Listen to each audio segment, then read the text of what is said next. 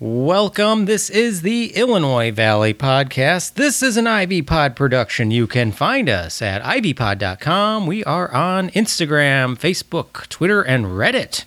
We got an email, mail at ivypod.com, and we would greatly appreciate your support on Patreon. Let's begin episode 95 of the IV Podcast.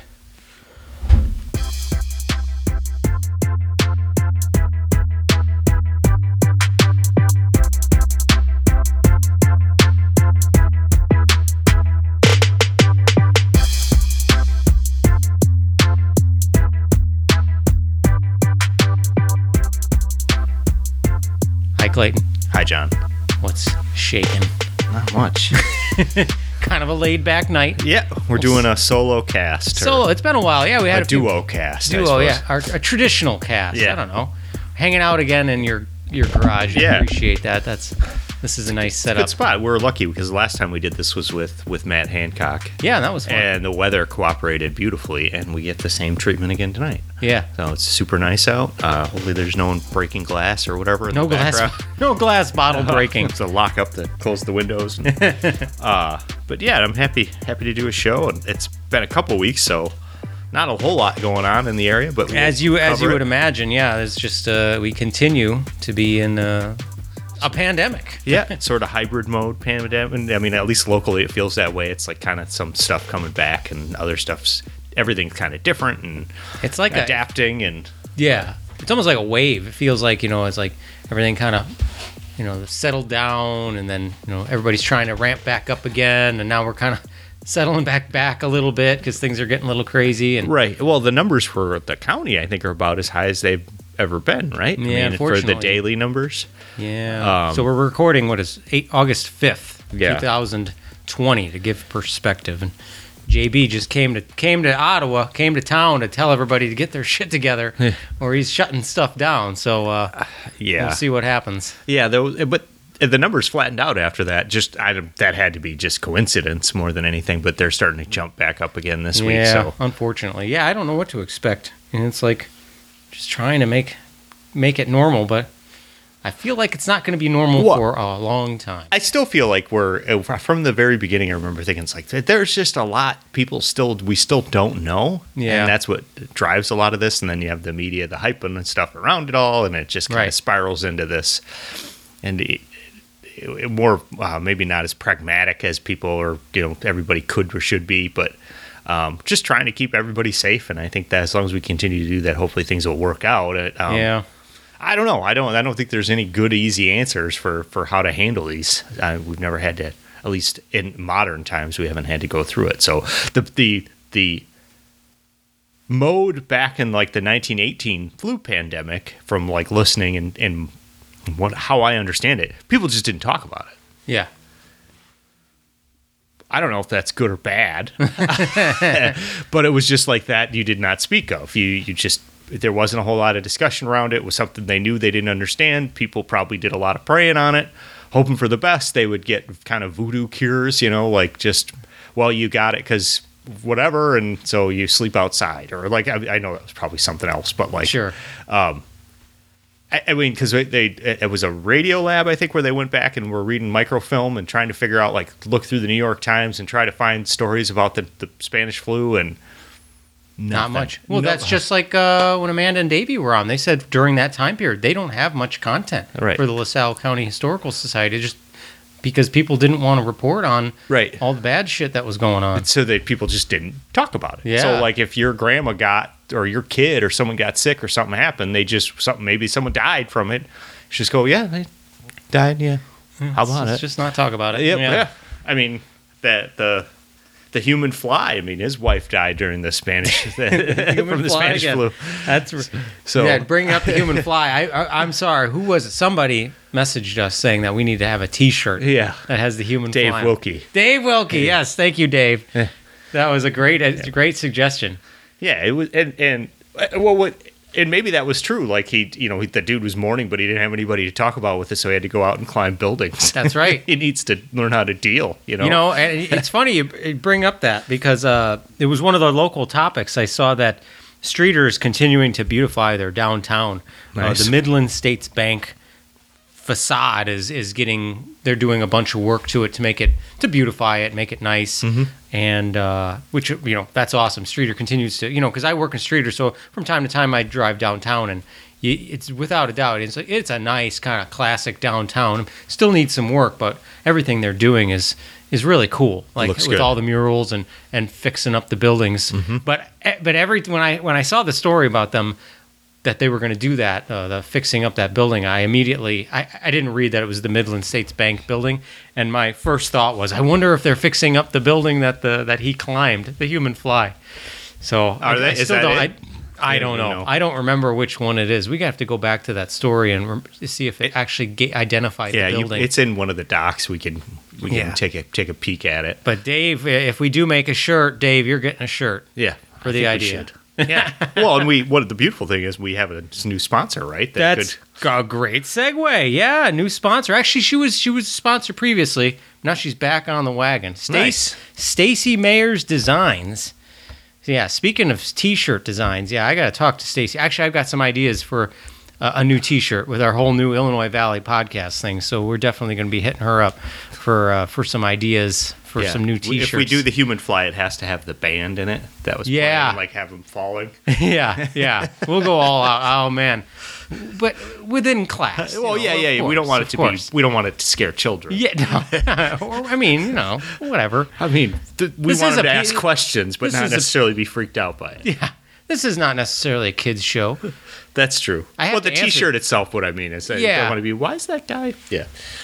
I have to answer that. So like we have our YouTube channel now and when I put the videos out, you have to ask a- answer that question several times. I swear we're like, is this video appropriate for kids? And I'm just like, "Uh, no." I don't I don't know. I I don't say, "Oh, wait, they give you the option of was this intended for kids?" And Oh. I'm like, so that's an easy no, but still they they're uh yeah, you got to be careful. But uh anyway, Stacy Mayers designs. She can design lots of stuff. I mean, she does the koozie designs, t-shirts designs. She does uh, decals for cars. She can do small signs. I mean, she can do pretty much whatever you can think of. She can make up a design and, and crank it out for you. Put it on a shirt. Put it on uh, whatever you need to put it on. A coffee cup. Uh, maybe you're doing like a company thing, an outing. Family reunion. Yeah, family reunion, COVID friendly family reunion. Sure, you know, six, be. six feet distance apart, but you know everybody's got to have a drink in their cup, and you want to have a special cup to celebrate the reunion. Stacy would be the person to talk to. So uh, Stacy Mayers Designs. The best way I would say you could reach out to us directly, and we'll get you in touch with Stacy, or you can go. Uh, Facebook is a, is a great place. Just go to Facebook and type in Stacy Mayers. That's uh, S T A C Y, and then Mayers M A Y E R S Designs. She's on there. So uh, yeah, we appreciate her jumping on and sponsoring our show. We'll we'll uh, mention her again a little later in the show, and then one more once again, Mister Sparkle Auto Spa coming soon to Peru. Uh, the right behind CVS 251 Shooting Park Road, hot spot, great area. You know, I like Clayton. I like to go and you know get a car wash from time to time, but they're friggin' expensive mm-hmm. to get a car wash. Well, Mister Sparkle is not going to be like that. What is it? I forget. 350? I think it was 350. $3 express wash. They're going to have 27 free vacuums, free floor mat cleaner. A lot more info to come with specials, and I'm, I'm wondering if they might do memberships. I know some of the other places do that too. First of November is when they're planning to come. I mean, if you Hopefully see out before the salt hits the streets. that's right, because that's when we're going to need them. So, Shooting Park Road, 251 corner, right where the Eagles grocery store used to be behind CVS. Yeah, I, I, I monitor, I drive by there every day, so I see they're Right. moving along fast. So, um, I'm happy to see that. So, Mr. Sparkle Auto Spa, check them out. Keep uh, keep an eye out. You know, hopefully we can get we can send out some specials through our podcast. But right now we're just trying to get the word out about them because Right. it's still they're still constructing, but it's going to be awesome. I, I don't know if that's I think it's a chain that the, the Mr. Sparkle, but because I feel like I've seen something like Mr. Sparkle out there, mm-hmm. and they're they're awesome. You Yeah. know, like where they just with the, with the low cost. I thought I thought I saw one in Bloomington maybe, but um, I could be speaking out of turn there. But yeah, Mr. Sparkle, thank you for sponsoring. We'll mention them again in a little bit, but just want to send a shout out to them since you had such a good transition there, Clayton. Yeah, Their hey, Human Fly That's T-shirt. what I do. So what do you want to talk about? We got a lot of random topics. This is one of those shows. Well, we we we got the local stuff. Um, you know, I, I Let's think not we're just let's not talk about the the coronavirus anymore. How about no, that? yeah. Let's That avoid seems it. fair. Um, Let's avoid it. let's talk about baseball. Let's talk about food. A quick whatever. shout out to an alumni of ours. Yeah, So Wally Zukowski, Zukow, Wally Zukowski, a local um, Peru, Illinois native, was who I didn't know this was a roommate with Ben Zobrist, Chicago Cub, was just recently named National High School Baseball Coaches Association Region Four Assistant Coach of the Year, and this was in the uh, saw this in the Chicago Tribune. It was uh, Jeff Vorva wrote the article. It was a really nice article, just giving props. Lots of really nice things said about him from previous players who had had him as a coach. So, way to go, Wally. yeah. It sounds like he's knocking it out of the park, man. Like as a coach, a very thoughtful guy. He's always been. I mean, I would have been surprised if you told me this when we were in high school. That Wally's going to, you know, be a he's going to be a, a, a world class baseball coach someday, and he's going to get some rec- recommend or uh, accommodation or whatever. I'd be like, oh, that seems about right. Yeah, right. yeah. he's an up and up guy. I read some of the quotes from the head coach of the team that he's been with for quite a while now, and they're like he just doesn't have to worry about the pitching, and he tracks everything, and he keeps meticulous notes. He's very uh, uh, careful with the kids and looking after them, and gives good advice, and just. Um, yeah, it sounds like he's just a stand-up guy who's at someday probably will end up coaching, you know, being head coach of some high school, or probably going to end up in the college game at some point too. Sure, I bet. So just uh, working hard. I mean, I and I think that that is probably the biggest praise you can give someone is like how how you can, you know, he's getting praised for just how much effort he puts in. I'm sure because Right. that that's I'm, I don't think he was ever short on that. So it's fantastic. Awesome. Way to go, Wally. Well, you know, it, I, it's like right now there's like a vibe in the world or locally. It's where it's like everything's so darn negative. That's why I like that story about Wally because it seems like just you go on Facebook and there's so much negativity. So I hate to, to jump into this story because it is a negativity type story, but I can't help it. So locally, and this isn't just Peru. This was Peru, Oglesby, and I, I can only assume everybody. I, I talked to someone at work that's in the um, like Joliet area, Plainfield, Joliet area, and same. Same thing. Yeah. So uh, everybody was in for a shock when they got their power bill uh, this the month of for the month of July. Uh, we're I know me personally, mine was like fifty percent higher than it was last year, and uh, just everybody is complaining and pissed off because the power bills are just un they're just crazy high right now, and. I've seen some mixed things out there. I'm, I, unfortunately, I, you know, I hate to rag on them a little bit, but you know, the Peru, the, the their response was, "Well, it's the weather." It's like, okay, There's a little more to it. there's a little that. more to it, I think, than that. Yeah. So I would have would have been nice to get a little more info. Now in Oglesby, at a uh, at a board, city leaders. Let's see here, Mayor Rivara, He said, you know, it's weather, increased load, and reduced generation. He said the there was the 32% of the fossil plants got closed, so there was less power available. Right. And then, you know, in throughout my own research, you know, I had found out that, you know, that that a lot of this has to come down to the, the rate that the cities are charged, you know, when they when they buy the power. Right. Well, And- depending on if, where you're at. So the city of Peru runs their own electrical department. So Right. I mean, in if you're in Spring Valley, I think for gas and electricity, you have Ameren. I don't know what they have in Oglesby, but every place is different. But essentially, no matter where you are, all these problems are related to the same thing.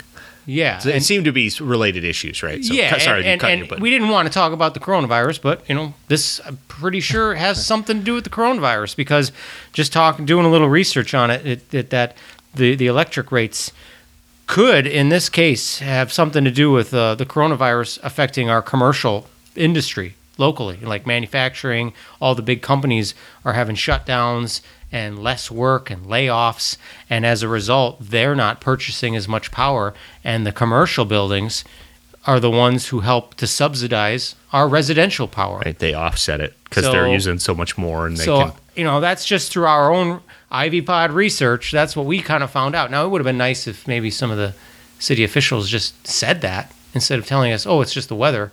That's why everybody's pissed off. It's like, really? Just the weather? I mean, no. That's, Well, and, and it was an epic month, so it was a perfect storm of of bad. Like, so that not only the electrical rates going up quite a bit because we've actually enjoyed electricity rates have been pretty stable or low um the last five years or so. They Right. really haven't been too bad, uh, and that's off the top of my head. I could be speaking on a turn. I don't know, but I, I'm, it feels like that way to me because I don't remember ever really having this kind of no, jump not like this. Um, but uh, it, I don't forgot where I was going with that. There was I was going to make a greater point, and then I lost it with the. I lost it. Damn it! Well, Power, yeah, well, city, bills. Yeah. Well, I, I, I distracted myself because I was like, "Why did you say that five years?" Because you don't know that. I was like, "Damn it! You're right, man. I don't know that." Uh, I well, what I, I guess it, it's it's a perfect. Well, it was how hot was it, man? It was like was a- 90 degrees for like 15 days in a row. It was to me, it was like a regular summer. I mean, we, we just had a good July summer. You That's know, true. It, was hot. Sure, it was hot, but I mean, to me, it was, more of a normal summer. Like last year was unusually mild. I thought. Yeah, you're probably right. But- that was kind of going to be my point. I think But it's just saying it still, was I mean- epically hot for a pretty long stretch. But It, it was. I maybe mean, it wasn't was- epic. It was just normal hot. I thought it was normal hot. I thought, and I to to to just have public officials say, "Oh, it was the weather." I mean, it Might have been the can- hottest month on record, though. Slightly, uh, you know, kind of offensive in in a way, just because like it was on, we're little- dismissive, where you owe us a better Yeah, you- explanation. we're not that dumb. You can give us the the reason. I mean, Yeah. come on. well, and, and the and the, the the reason the power is going up is uh, for multiple reasons. Like they said, like the, the the consumption is down overall, and the profit centers for this are the bigger customers, so they make more money from. I don't know how it all works, but Oh, they're you can imagine, yeah, the amount of power that a big one Yeah. big company, like a big manufacturer that has machines running, they Right. suck a lot of juice. Right. So yeah, they're subsidizing all of us and helping us out. So, I mean, I I know, I mean, through my work, I mean, there's been a lot of layoffs and things like that. It's, it's everywhere. It's across Right. the board. So, worker work Same thing at my workplace. We're probably at we're probably using half or a, a third less of the power than we normally would. Sure. So there you go. I mean, that's I mean, so that's there you go, everybody. If you're all worried about it, there's more to it. but We've it'll get better answer. next month. I don't think so. No, that's no, yeah. I don't think so. Is relief coming? No, it's not. Not yet. No. exactly. Not yet. Dang no. it. So unfortunately, uh, everybody, reality. I would say uh, be ready for another month of shitty power bills. Yeah. So uh, Well, luckily, the last, at least in the Illinois Valley, depending on where you're listening from, uh, what for we're going on like five days, three, three or four days now in a row where it's been like in the 50s or 60s. Really haven't had to use the air conditioning yeah, much. it's been nice. pretty sweet. Opening up the windows at night. Yep. Love it. So, uh, I don't think it's going to last. I think it's going to be hot and Oh, humid by the weekend, but no, that's okay too. We'll have another. No, we're not done with summer. No way.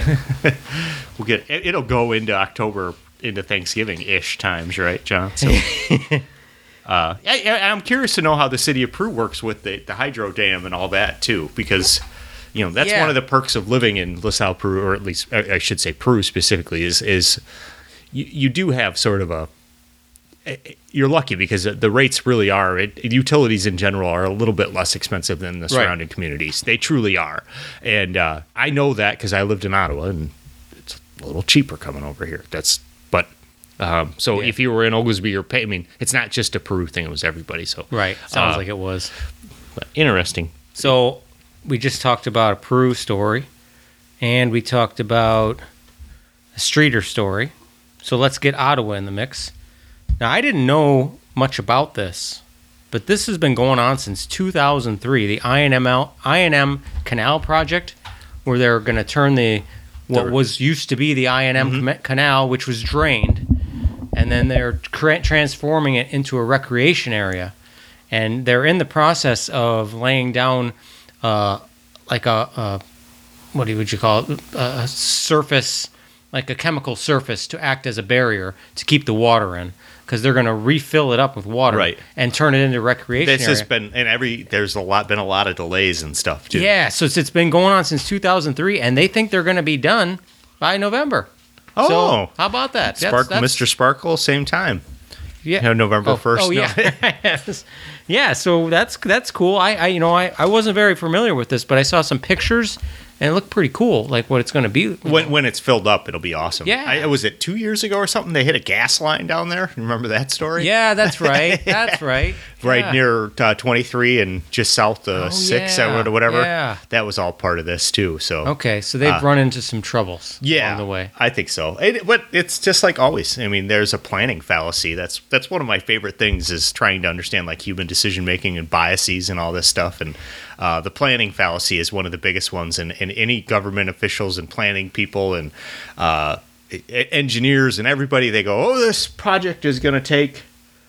You know, three years, and it's going to cost twelve million dollars. Yeah, and I got a Gantt chart to prove it. Yeah, it's going to be awesome. And then it's like four years in, and they're like, all right, it's another six months, and it's only going to be two more million dollars, and we've only rolled, we'd only overrun by three million. yeah. it's like, what happened? Well, here's the thing: we hit that gas line, see, and that slowed us down, or whatever Yeah. it was. But Was that on your Gantt chart? Oh, I have We- a problem with Gantt uh, charts. do you what what Yeah. exactly you want to go into? What what is a Gantt chart? Which one is that? Is that a timeline one? Gantt chart is like where it's I know I, I've seen it's a timeline thing. It, it, it's a playoff of an Excel spreadsheet app, but it's now they have their own programs that just do Gantt charts. So it'll have a time, uh, like a, a like li- Milestones. there'll be vertical lines that represent time, and then there'll be these horizontal bars that represent the uh, a Phases.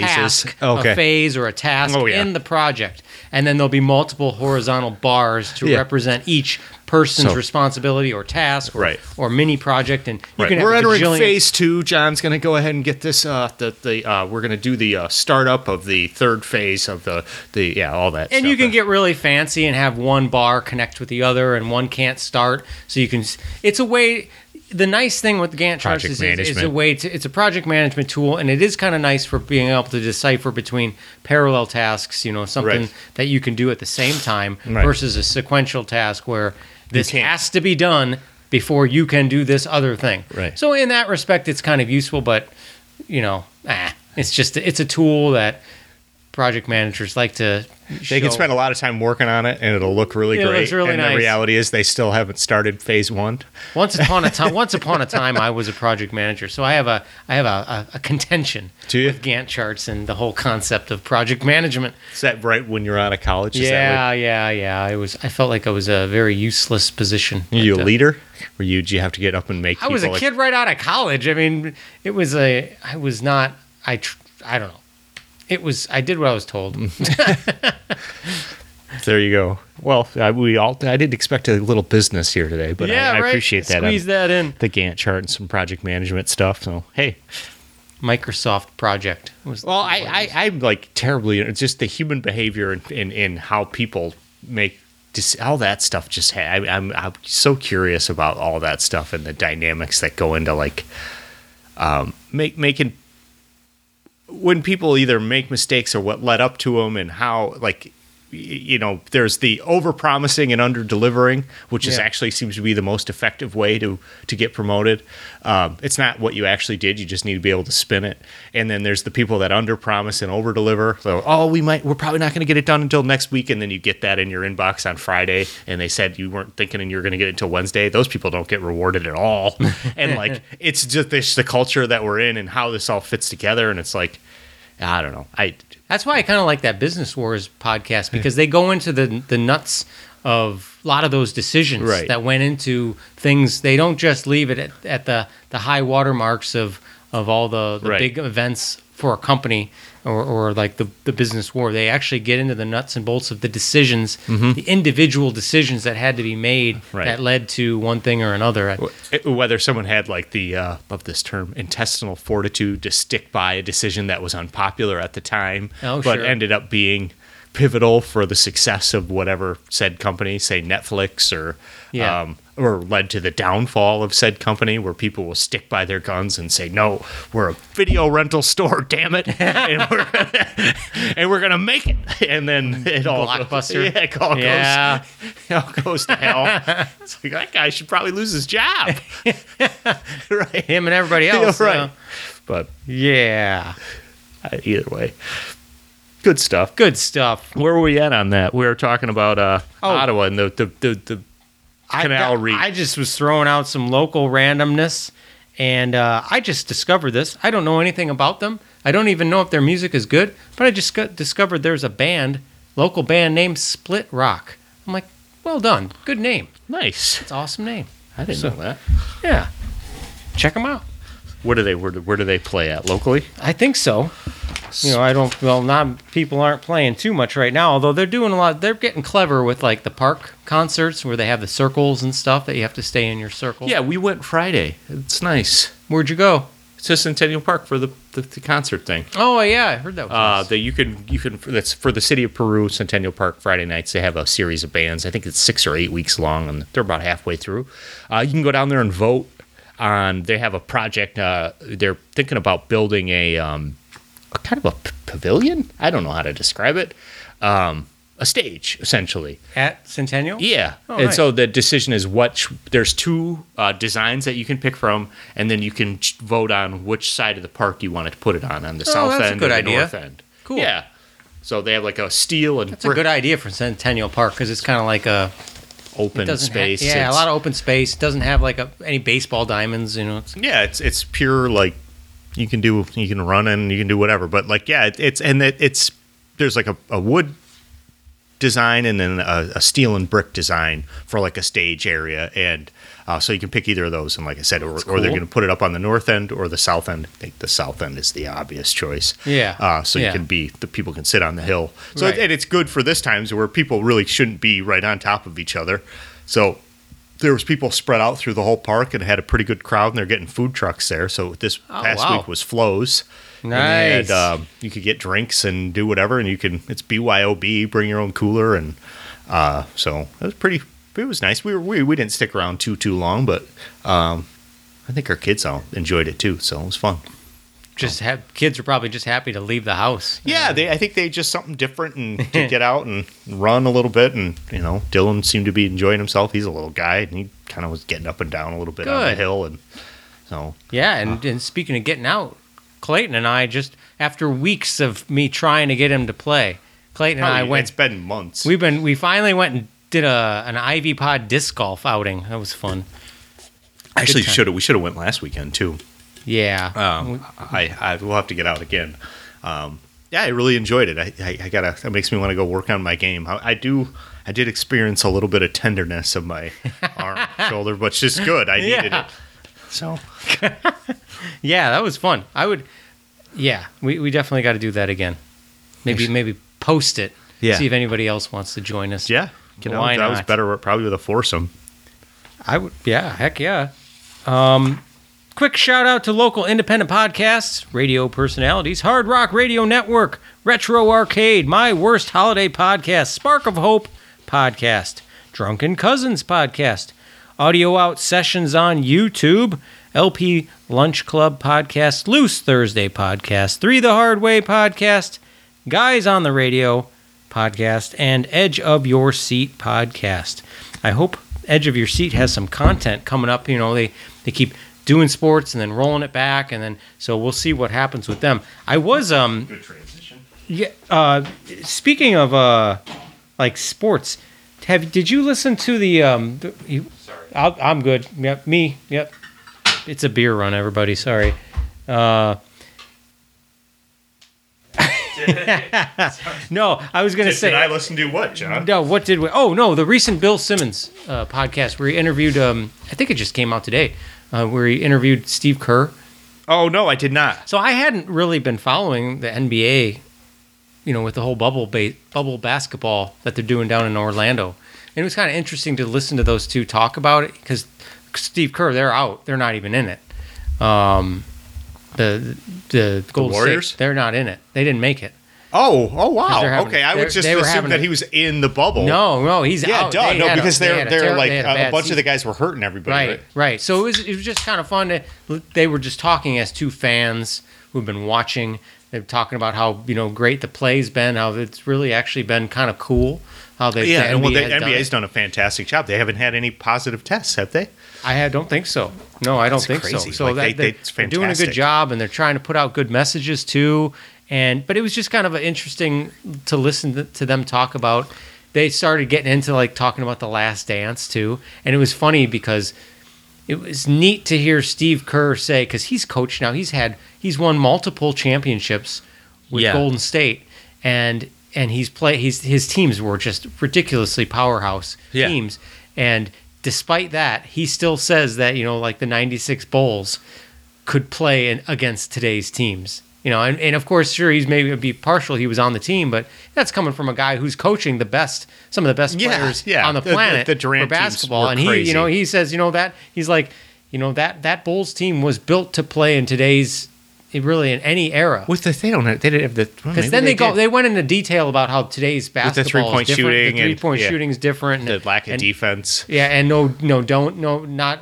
They don't do the down low big man as Right. much as like they used to, and but Right. even then, the big that Bulls team was kind of built for that with Right. guys like Toni Kukoc, a big man who could shoot threes, Right. And yeah, it was just a cool conversation. I'd, I don't, I, I, you like know, anything with Steve Kerr. I- yeah, he's a cool guy. Yeah. he's just uh, he seems like a really down to earth kind of guy.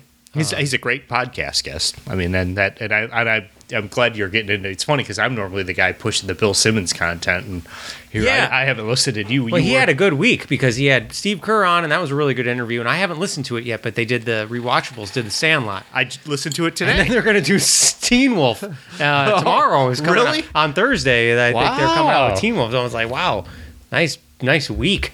So yeah, yeah. I, you know, the crazy thing is, I think I mentioned it on the last show when we were talking. Is like prior to you telling me about Bill Simmons, I didn't really know who Bill Simmons was, and I started listening to it, and it's like he has all these huge people on his show. I was like, how did I miss this guy? Yeah, well, yeah, I mean, he was with ESPN for 15 years, probably. Started Yeah. as the sports guy. You know, he had a column. Um, he's the Book of Basketball, the great big Book of Basketball. Like, you know, that was pretty well regarded back probably 10, 15 years, probably 15 years ago now. yeah. Um, yeah, like just, and he started as just a columnist guy, kind of doing his own thing, blogging.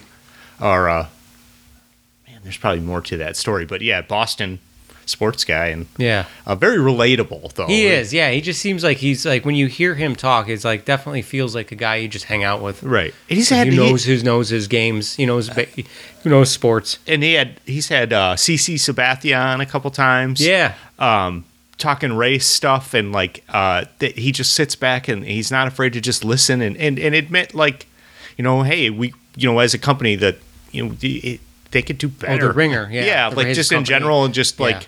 Trying to just be thoughtful and, and, and give people a, a, a platform to, to put stuff out there. He's it's not Right. like he's he's not over political either. He's not No, at all. not at he's, all. He's just and it's it's refreshing. It's nice. He's and he, he's getting better too. He's continued to get better because I listened to him when he was on ESPN forever, and he's just it's good. And then not to get up his ass or whatever, but like Sure. man, like yeah. And the the, the rewatchables is such a good show for him, and he doesn't. I don't even think he's on all of them, no, he's not. No, and that's fine because he he gets really good although people the that and uh, but then on the flip side, he he did uh, uh, the Tom Hanks um, where he's stuck on the island. oh. Um, uh, it's so funny because I talked about this movie today. oh my Castaway. god, Castaway. He did that one alone. yeah, You know, as, Yeah, as a joke. I remember that one. That was and he did a great job. yeah, it's a and great I episode. actually um, I made a point to watch that before I, I listened some to it. Some of the stuff, the tidbits of information he threw out about that movie, I was like, I do need, I need to go it's rewatch It's a now. really spectacular movie. It is a good one. It's yeah. uh, it's really really good. Uh, yeah, Tom Hanks has a new movie out. So not to get too uh, off, far off topic here, but he's got a thing on uh, Apple Plus.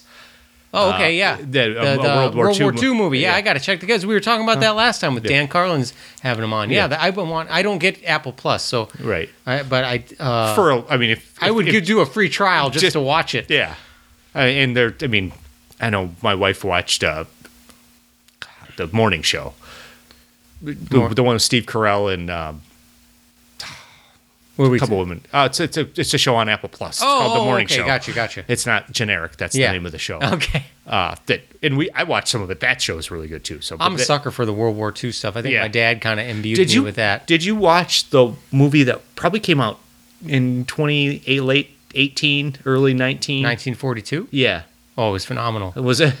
Yeah, I think we might have even talked Well, I about bet we did, yeah. on the show. Yeah, I we did because I remember yeah. it was in my basement. Yeah. Yeah. when we were talking about it because it's a phenomenal show. In fact, it's funny you bring that up. I was been wanting to sit down and make my kids sit and watch that show because it's That movie? Yeah. It's, it's okay. That's I- where- that's how fig- good I think it is. Okay. Uh, You know, I'd like to watch Saving Private Ryan, but because that's a newer movie, maybe it's the new effects.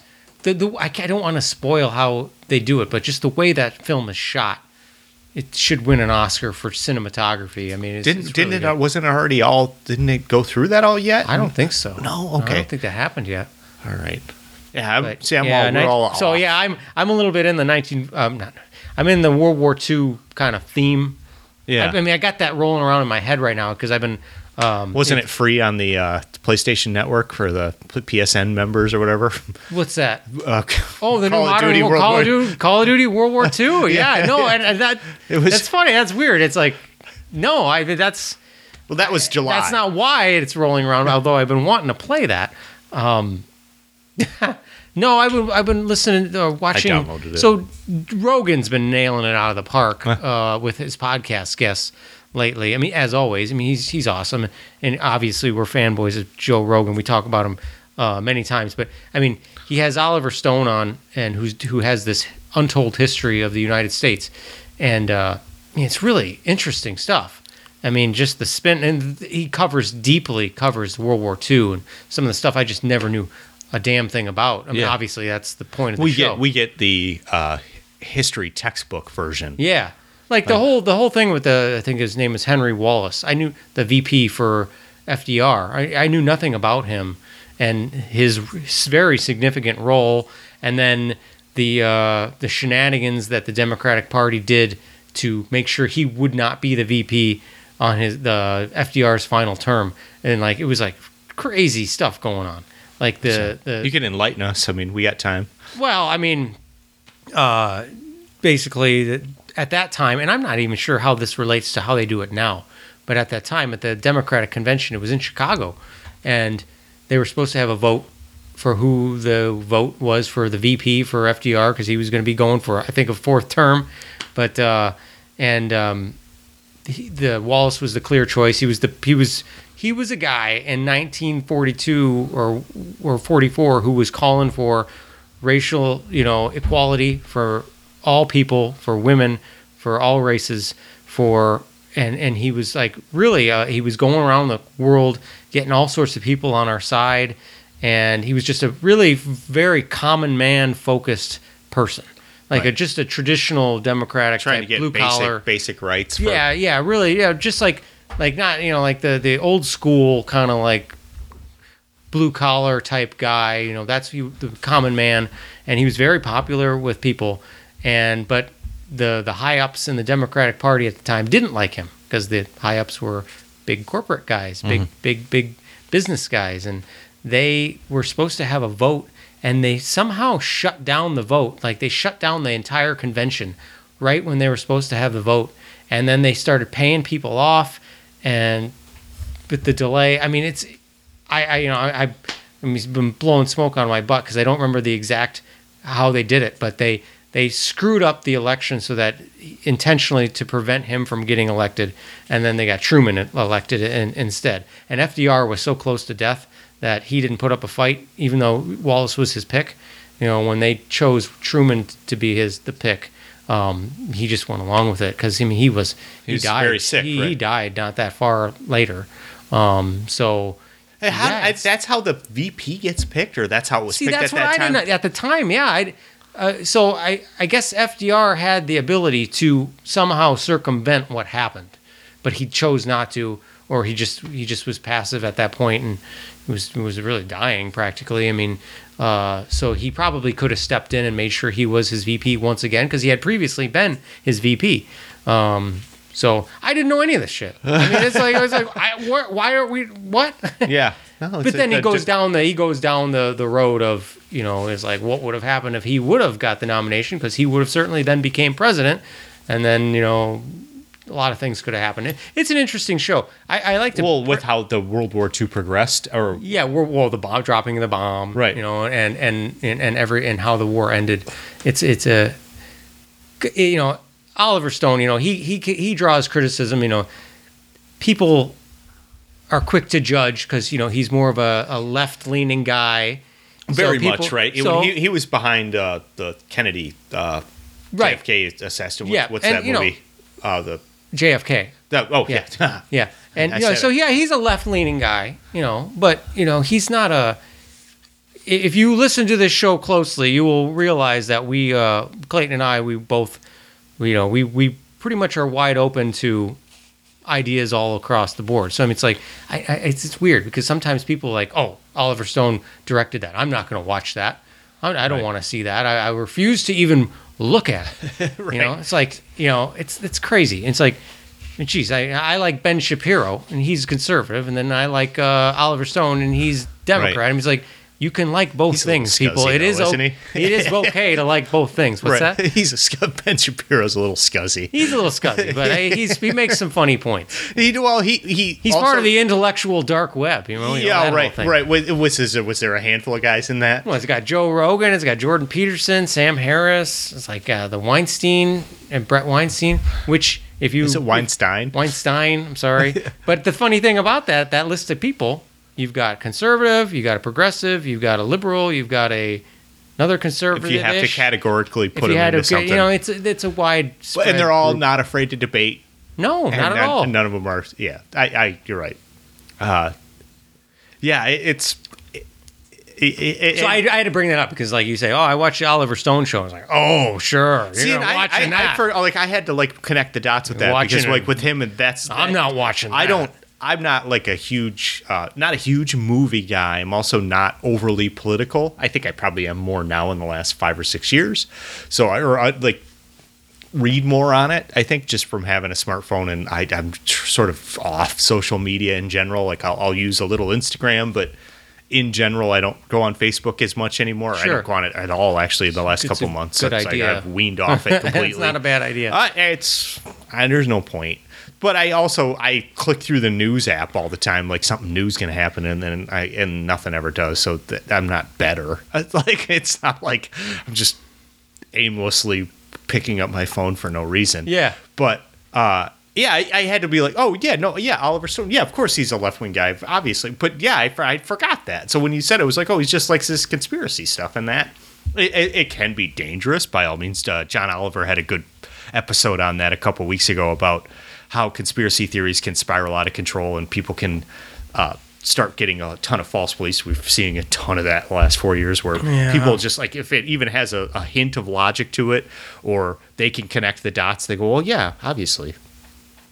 Sure. Yeah, no, there couldn't have been a lone gunman. The bullet would never do that. It's like because they understand how, you know, that kind of thing, right? So and that's like the the origins of well, he's a quack because he thinks there was there was more than one gunman. The other people are going, well, he's a quack because he thinks there was only one. Yeah. It's like, wait a minute, you guys are both. Uh, no one knows anything here. We're all Yeah. just talking out of our asses. But Yeah. okay, Yeah, and right. and that's why, like, I I actually really I I like conspiracy for the sake of conspiracy, for the sake of the discussion, but it's dangerous too because uh, everybody always tries to make sense of everything yeah. And like because we're human right? It's it's it's it and i think what the thing that i like in this too the best is like when someone dies there's always got to be a reason. Well they they died. Well why? Why'd they die? Well it was their time. Yeah. well so god was calling them? Or did they have a heart attack? Is it because they ate fried chicken every friday night? Or is it like why why did the why did that guy go shoot him? It couldn't have just been one guy. One guy couldn't possibly do that all by himself. That's insane. Had to be uh, multiple people involved how could one guy do that because our, our brains tell us that doesn't make sense that Right. one guy would make this dramatic of a change that would affect us all that's just not no it needs to be bigger than that because it's had a big effect on me so it had to be couldn't just be one dude made some one crazy decision right Right. so so we go, down well this- obviously it go had to be this road. yeah now all of a sudden we've got the mafia and the CIA, and I mean, it all makes sense. See, on the 33rd day at nine o'clock, it- and then we start doing like the numerology shit, and it's like, well, obviously it makes complete sense. And then here we are. And there was 92 people involved, and not a single one of them spoke up about it later. But Yeah. hey, it was a conspiracy. So, and I and I that doesn't mean I believe one way or the other about Kennedy or any other stuff, but like it, it can be kind of dangerous, you know. Like, well, I mean, Bill Gates, he's chipping us all with these uh, vaccines. I don't know if you know that, John, but He's we're- doing what? He's going to put microchips in us when when we get our our coronavirus or our COVID two SARS CoV two vaccines. oh. Uh, that's going to be Bill Gates trying to put chips in us. Oh, well, good. Uh, put a chip in me. I don't care. Is that right? Hey, hey, Alexa's already listening to me. Right. Well, we we just got another one of those in our house, so we're bugged I, to the oh, hill. I was just talking with my parents about that because you know, mom, if you're listening, she she, she actually uses Alexa to listen to our show. So you're she. Oh, Alexa, perfect. wait, I got Alexa, play some music. Let's see if that works. Uh, sorry, Play it loud. sorry, shameless. Um, That's great. no, but yeah, she she said something about. Uh, Does she have like the dot, the echo?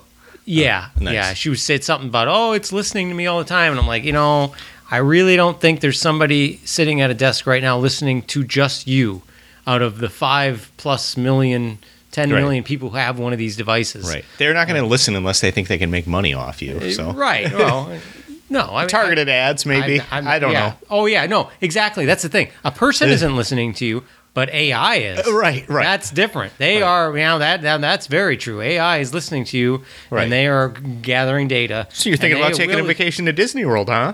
Heard you and the wife talking about it earlier. Yeah. Just throwing a few vacation deals at you. Yeah, they- Don't mind if I do. That's how it works, you know. which can Good. be useful. Hey, I've been getting me some, some killer killer ads for cookware. I'm thinking about getting a new stainless pan. Gonna try to uh, you know uh, start some of the the non-stick stuff. We're you know starting to replace. May probably get some other non-stick too, but it's wearing out. Don't want to wear, use it too long. Might get cancer. Right, You know, sure, because of of. Teflon and Yeah, whatnot. man, I've been gotta be told. careful. Uh, so you know I get some great ads. Thanks, Alexa. I don't know. You know, they got they got stuff to sell. They got to make money too, right? so she, she say, Alexa, please or play, you know, Illinois, Illinois Valley, Valley, podcast. Is yeah. it Illinois Valley? I haven't tried it Okay. since we've changed the name. Yeah, speaking of that, we did change our name. We are Illinois Valley Podcast. Big reba- big rebranding effort. Should we trademark that?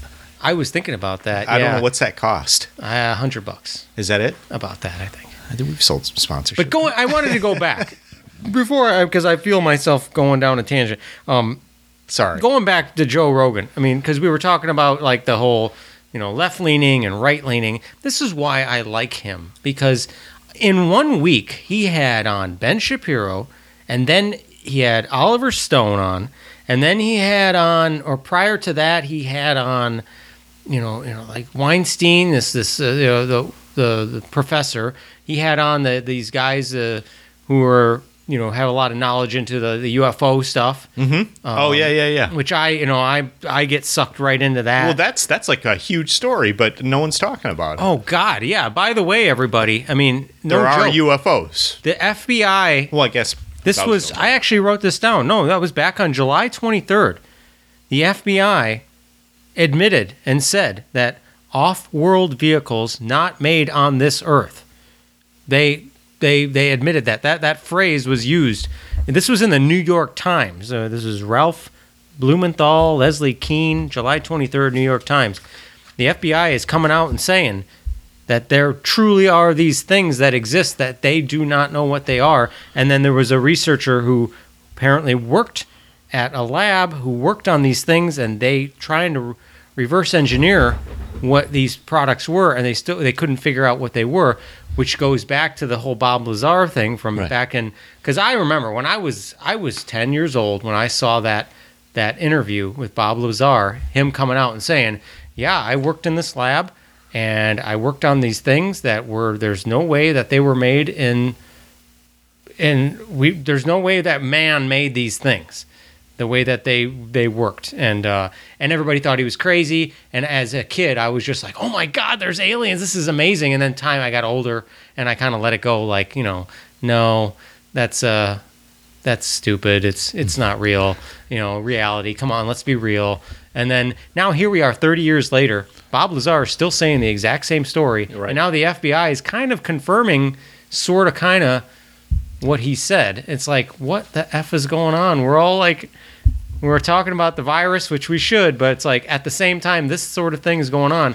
I don't know if it's conspiracy theory, but now the FBI is saying it's real, so it's like, what is Well- going on? It doesn't. It seems completely feasible to me, like that that there's at least UFOs. Like I'm not saying we've talked to aliens or whatever, but like Right. come on, like we're a speck of dust. well, these these these stories about the that the the airline pilots reporting with video to back it up, showing these things that move at Air Force that- people and all yeah, that stuff. That, yeah. that these things that moving at rates that are not comprehensible. They they move too fast. Right. That, that we, we, we they don't follow our physics. Right. That we've we've we've designed through our jet propulsion systems. So it's a yeah. I, I hate to go down this road on the show, but I can't help Yeah, well, the episode up. the episode uh, was on Rogan with uh, what is it, George Knapp and Jeremy Corbell. They're Jeremy the- Corbell is they're, the they're the ancient aliens guys, right?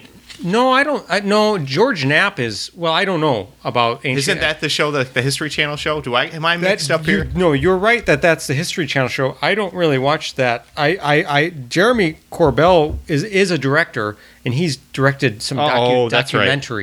He directed the uh, the Bob Lazar documentary, and then there was uh, the um who did you? What was the name you just said? Ancient aliens? No, the other guy. The uh, J- Jeremy George Knapp. Yeah, George. Um, George Knapp was the guy who originally interviewed Bob Lazar back in 1989. oh, okay. And what's he- Ancient Aliens then? Why did Ancient Aliens is a show. On it's a show, but are they not affiliated with it? No, I don't Ah, believe they're all right. affiliated. And and I think Ancient Aliens is like they they take everybody with any batshit idea about something. It's just trash, It's, really. it's kind of trash. Yeah, it's kind of trash.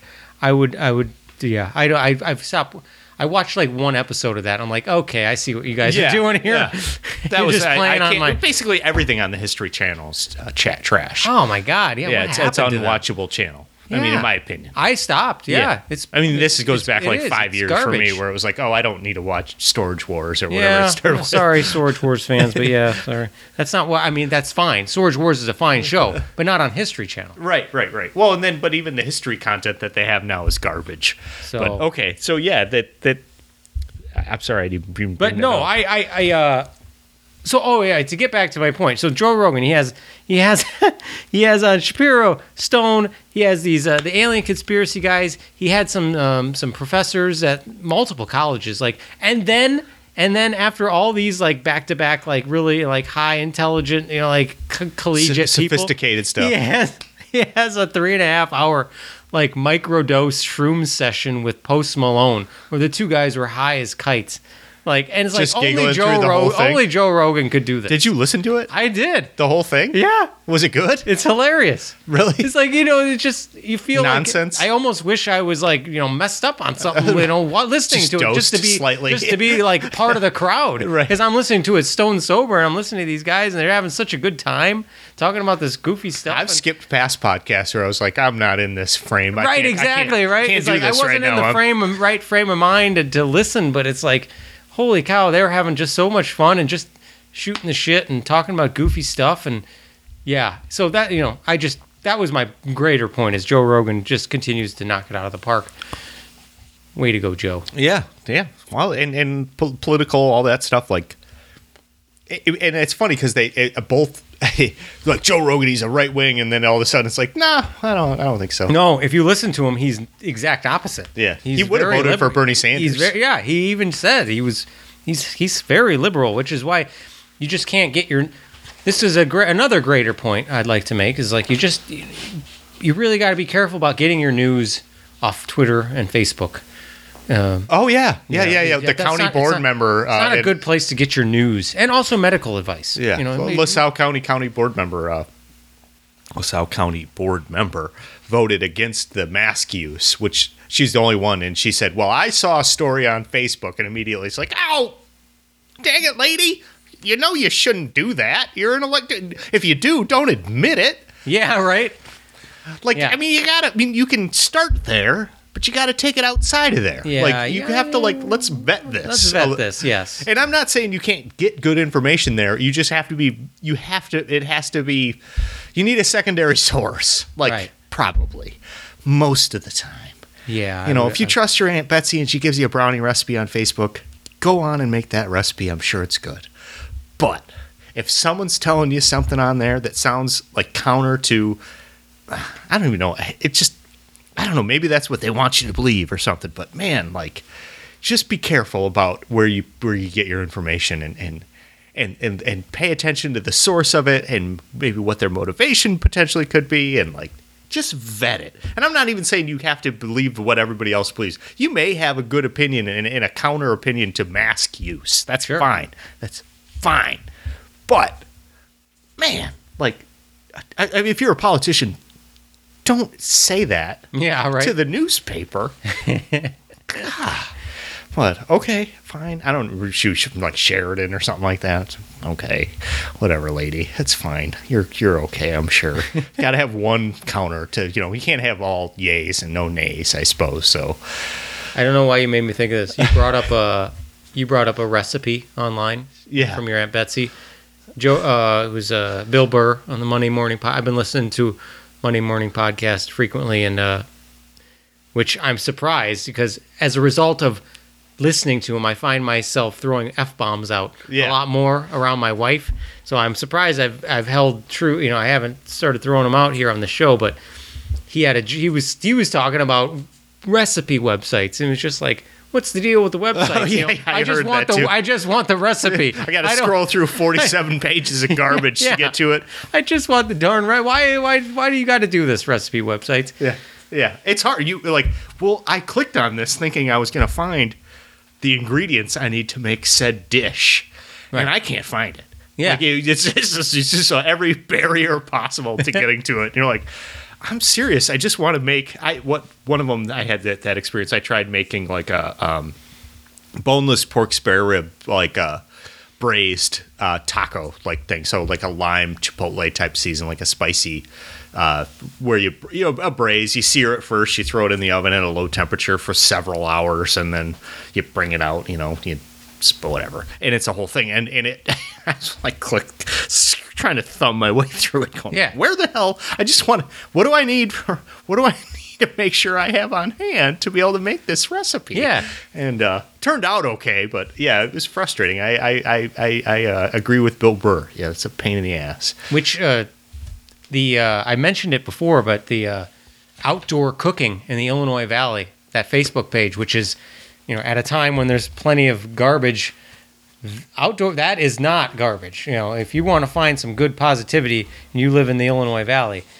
Outdoor cooking in the illinois valley is the place to be which it just keeps growing and they just brought something up. They were they were talking about like trying to pool together recipe ideas although they for like a, some kind of a cookbook or something which if they made like a website or or like a place where you could just go get the, the recipe that's that's a good idea because you know Mm-hmm. I like that idea. that'd be awesome but uh clayton Take a break. yeah, let's take a quick break. We'll be right back.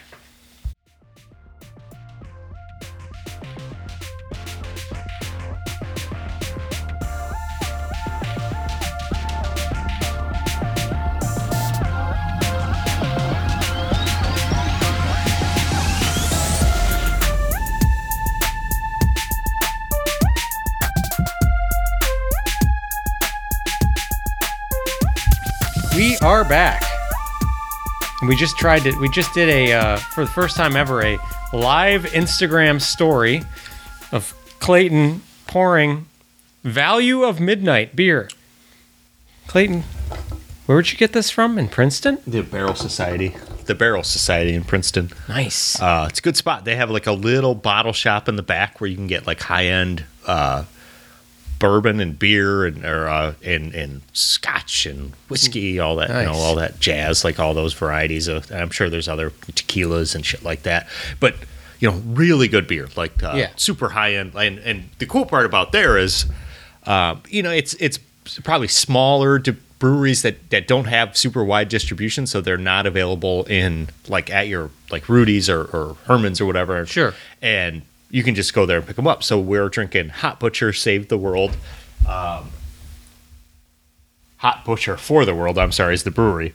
And they're from Darien, so it's not like they're that far away, but they just they just don't have distribution down here. I don't think they they're that big either, but they're getting pretty good recognition because they make kick-ass hazies. Yeah. and that's well, what this drinking is. this, This I feel just like I might go off the rails for this final hour of the show. Well, good. Final, final Uh, 30 minutes of the, I- whatever we do here. We're dosing ourselves a little bit. We're gonna have a good time. Oh, God. And well, we won't ramble on too much, but uh, but it'll be after when you do the editing that things will start That's to really going to slip, be right? dry. Yeah, it's going to get tricky. Uh, but yeah, so we- we're for the the uh, what have you been up to things of the week portion of the show. Uh, we're drinking we're drinking Hop Butcher beer that I got at, at the Barrel Society in Princeton. Sweet. Which so if you if you're a, a beer guy and you're or you're interested in becoming a beer guy, I recommend them. And they're not Yeah. a sponsored peep, uh, you know, by any stretch, but they they.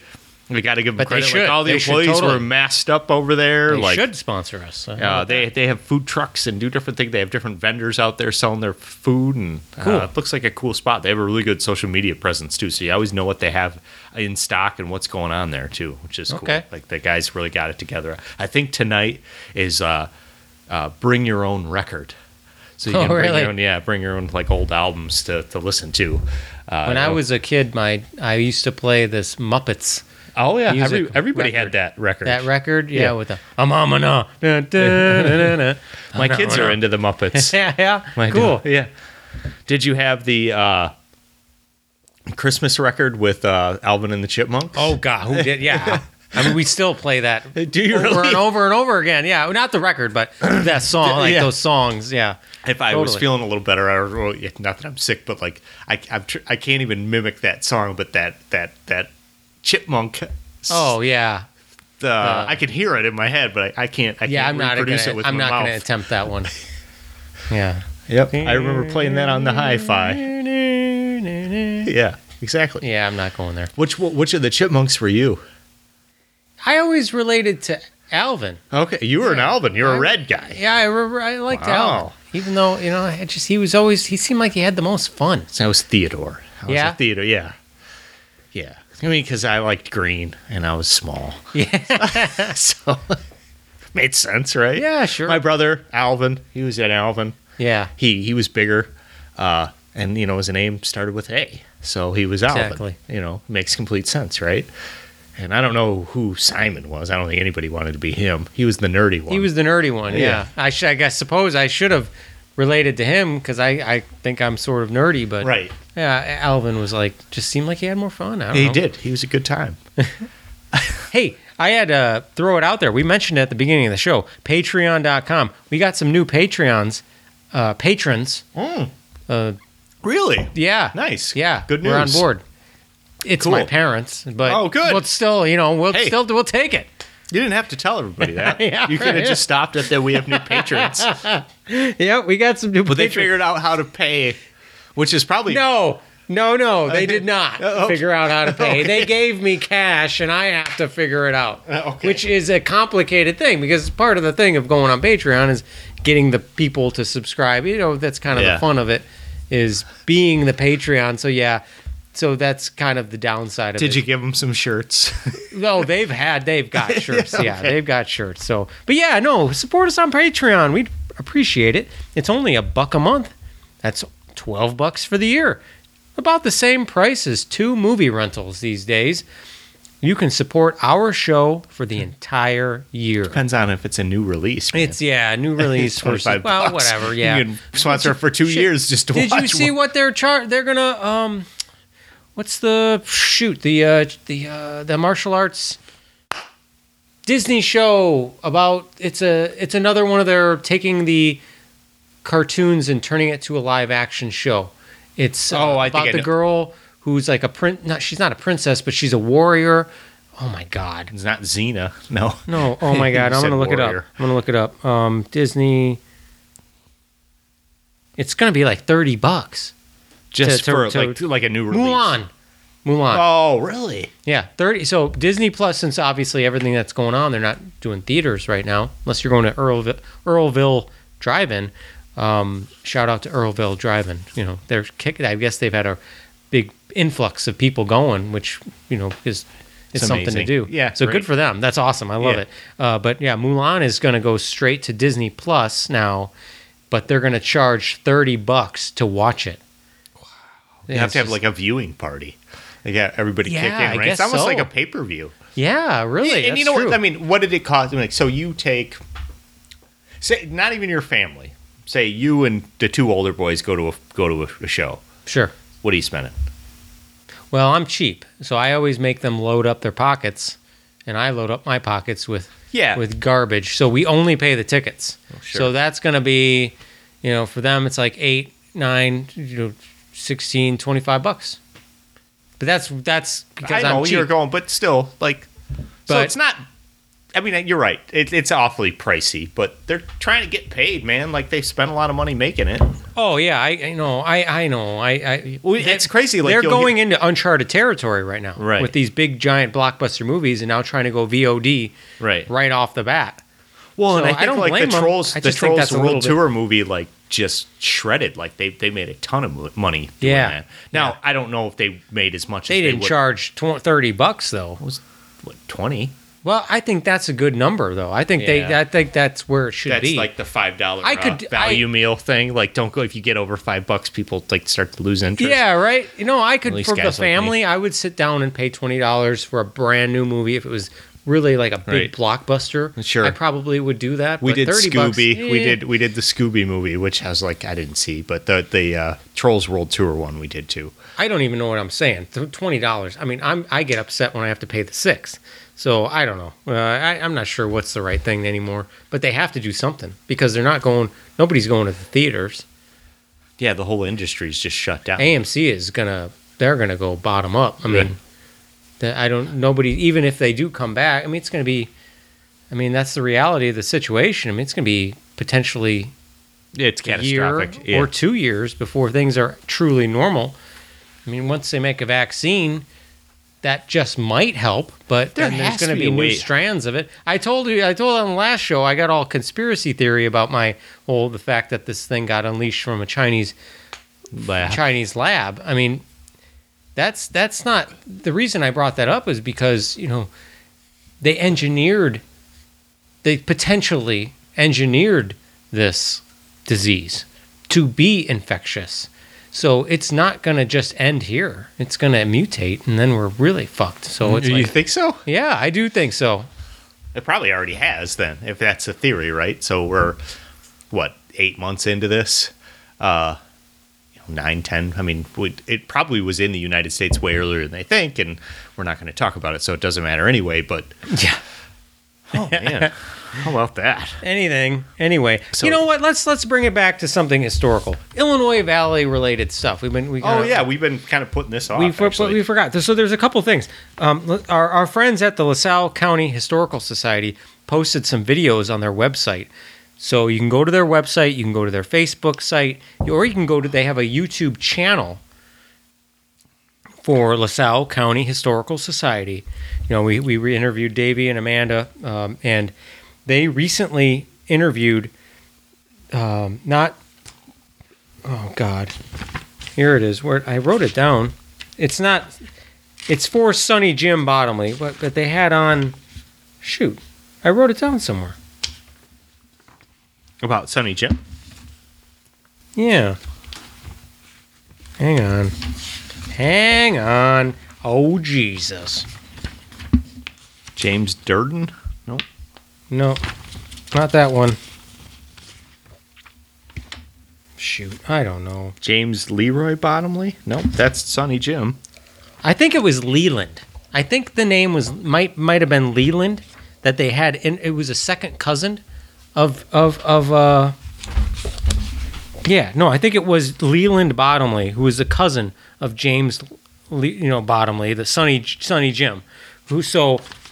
And they have it's about a 48 minute video on YouTube. It's it's cool. I, I, I started to watch it a little bit. I was at work, so I, I really couldn't I couldn't watch it too much. I started I tried to listen to a little bit, but it was one of those shows where you had to like really listen. So I, I really didn't listen too much, but I read the the biography that they had on the LaSalle County Historical Society website, which was, you know, we talked about him a little bit when and when uh, Amanda and Davey were on the show, but th- this guy was he was born in Oglesby, and this was at a time when baseball was truly at its infancy, and he was walking miles to go do like this part-time semi-pro baseball thing, Yeah, it was for five bucks a game, semi-pro.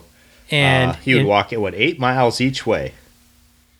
And the the the the the same guy who brought Jackie Robinson to the majors, you know, caught wind of Bottomley and brought him to the majors as well. Branch well. Rickey.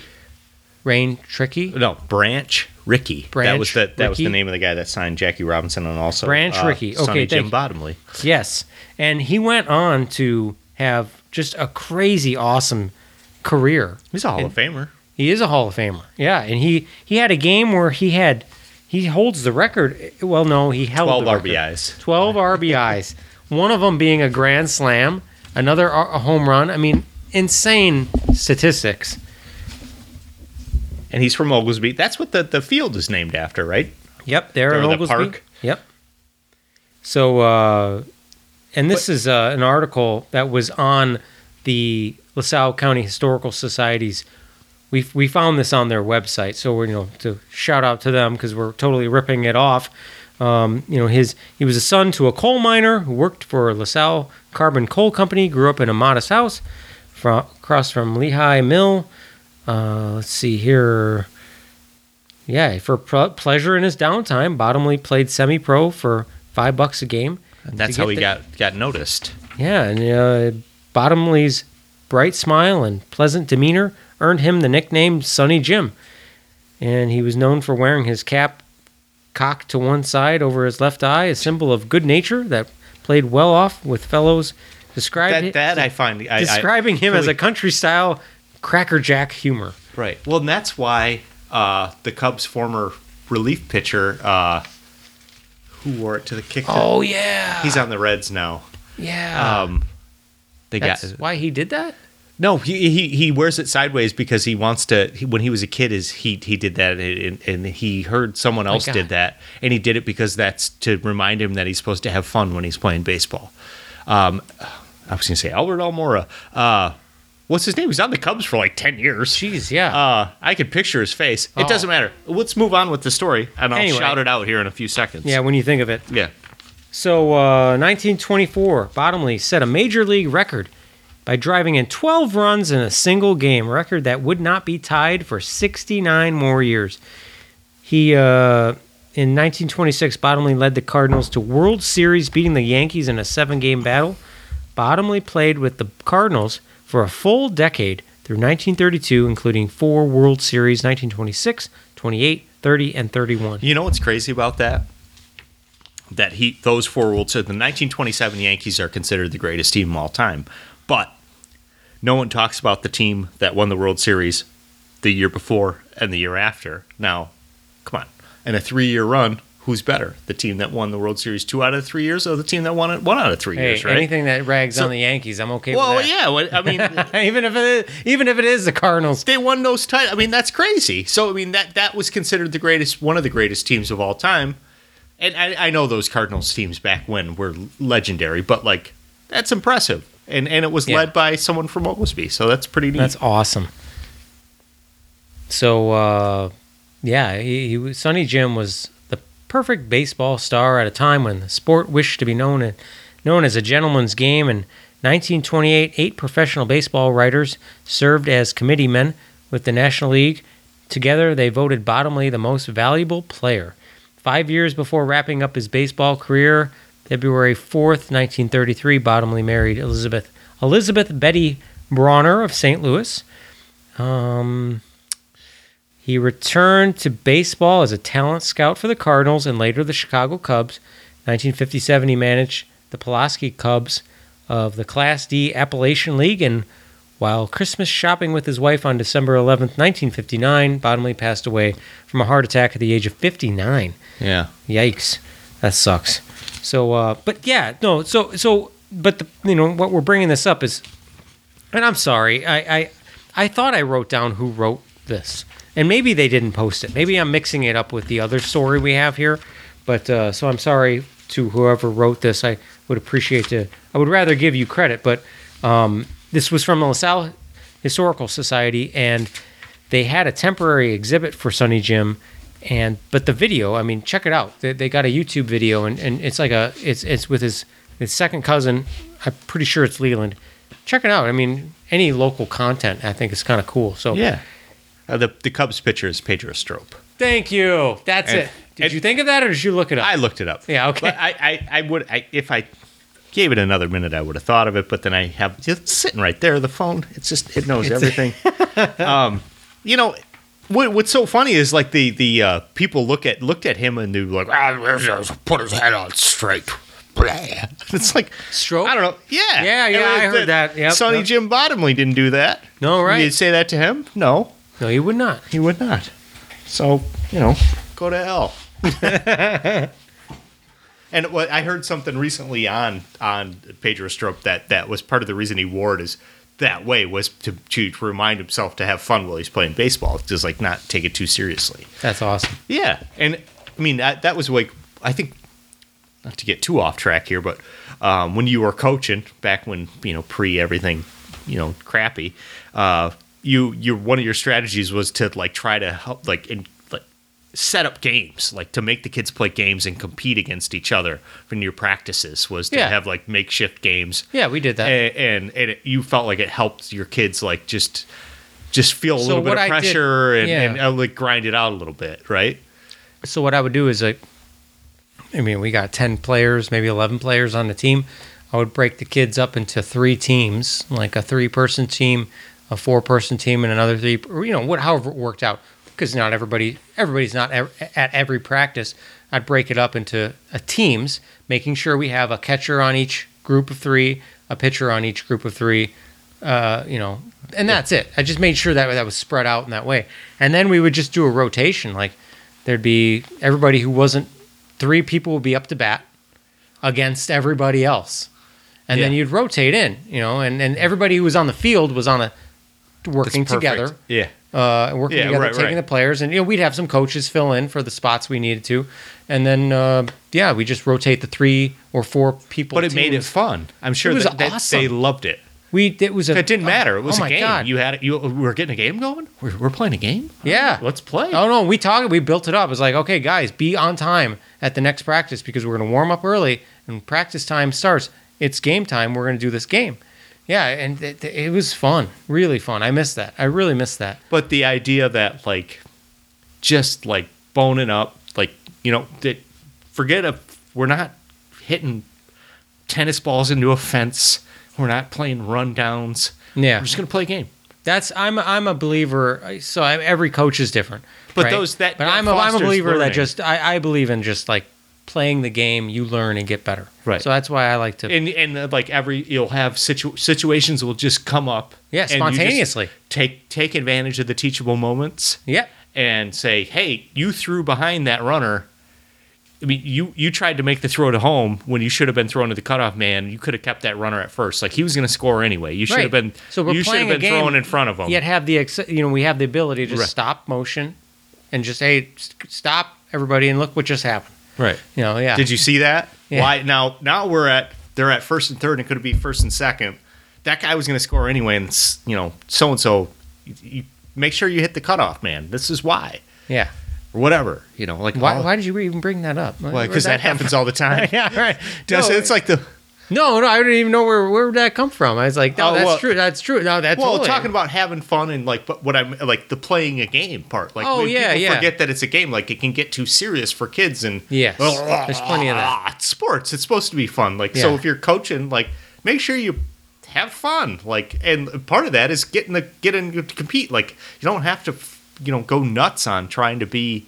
Uh, we're not even even, and that's why why I think that the teams that have the most fun probably do the most winning.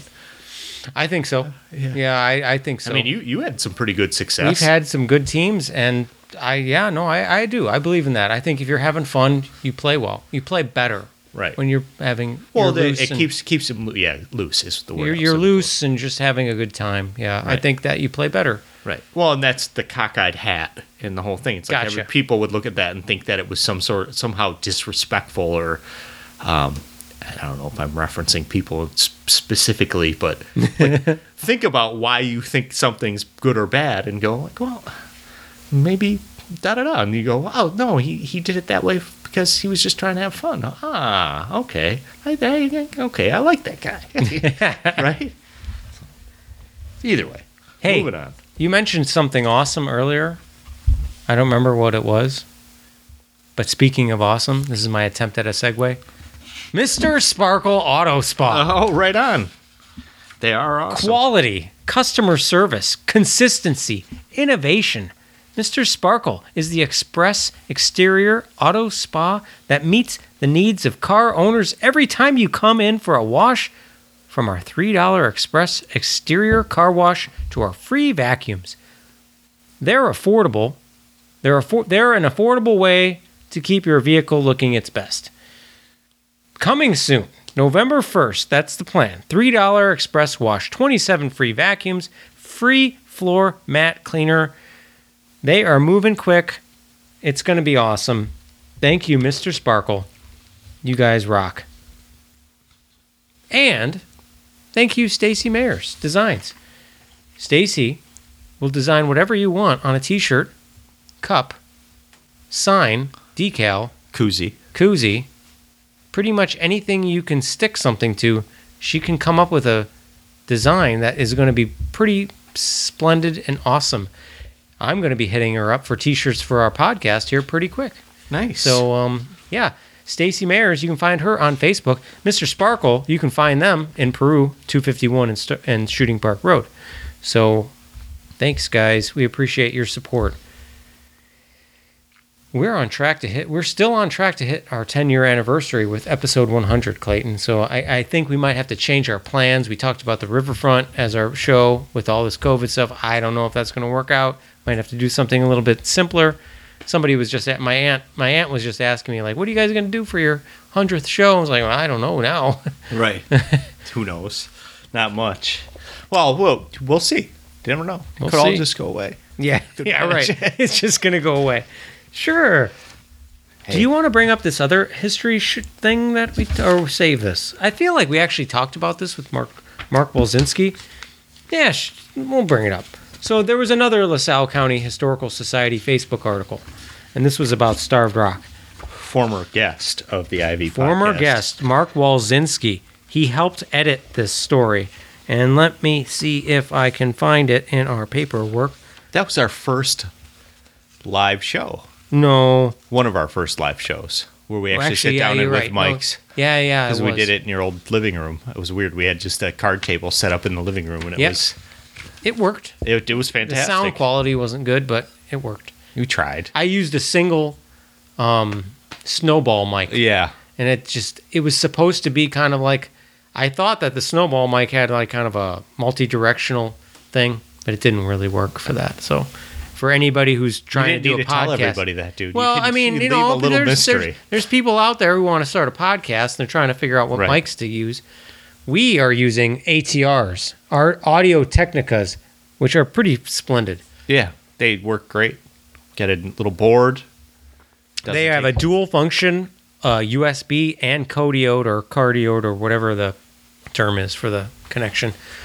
Anyway, um, so I do have the name here. So this is Debunking the Legend of Starve Rock by James Durden with source material and generous edits from Mark Walczynski.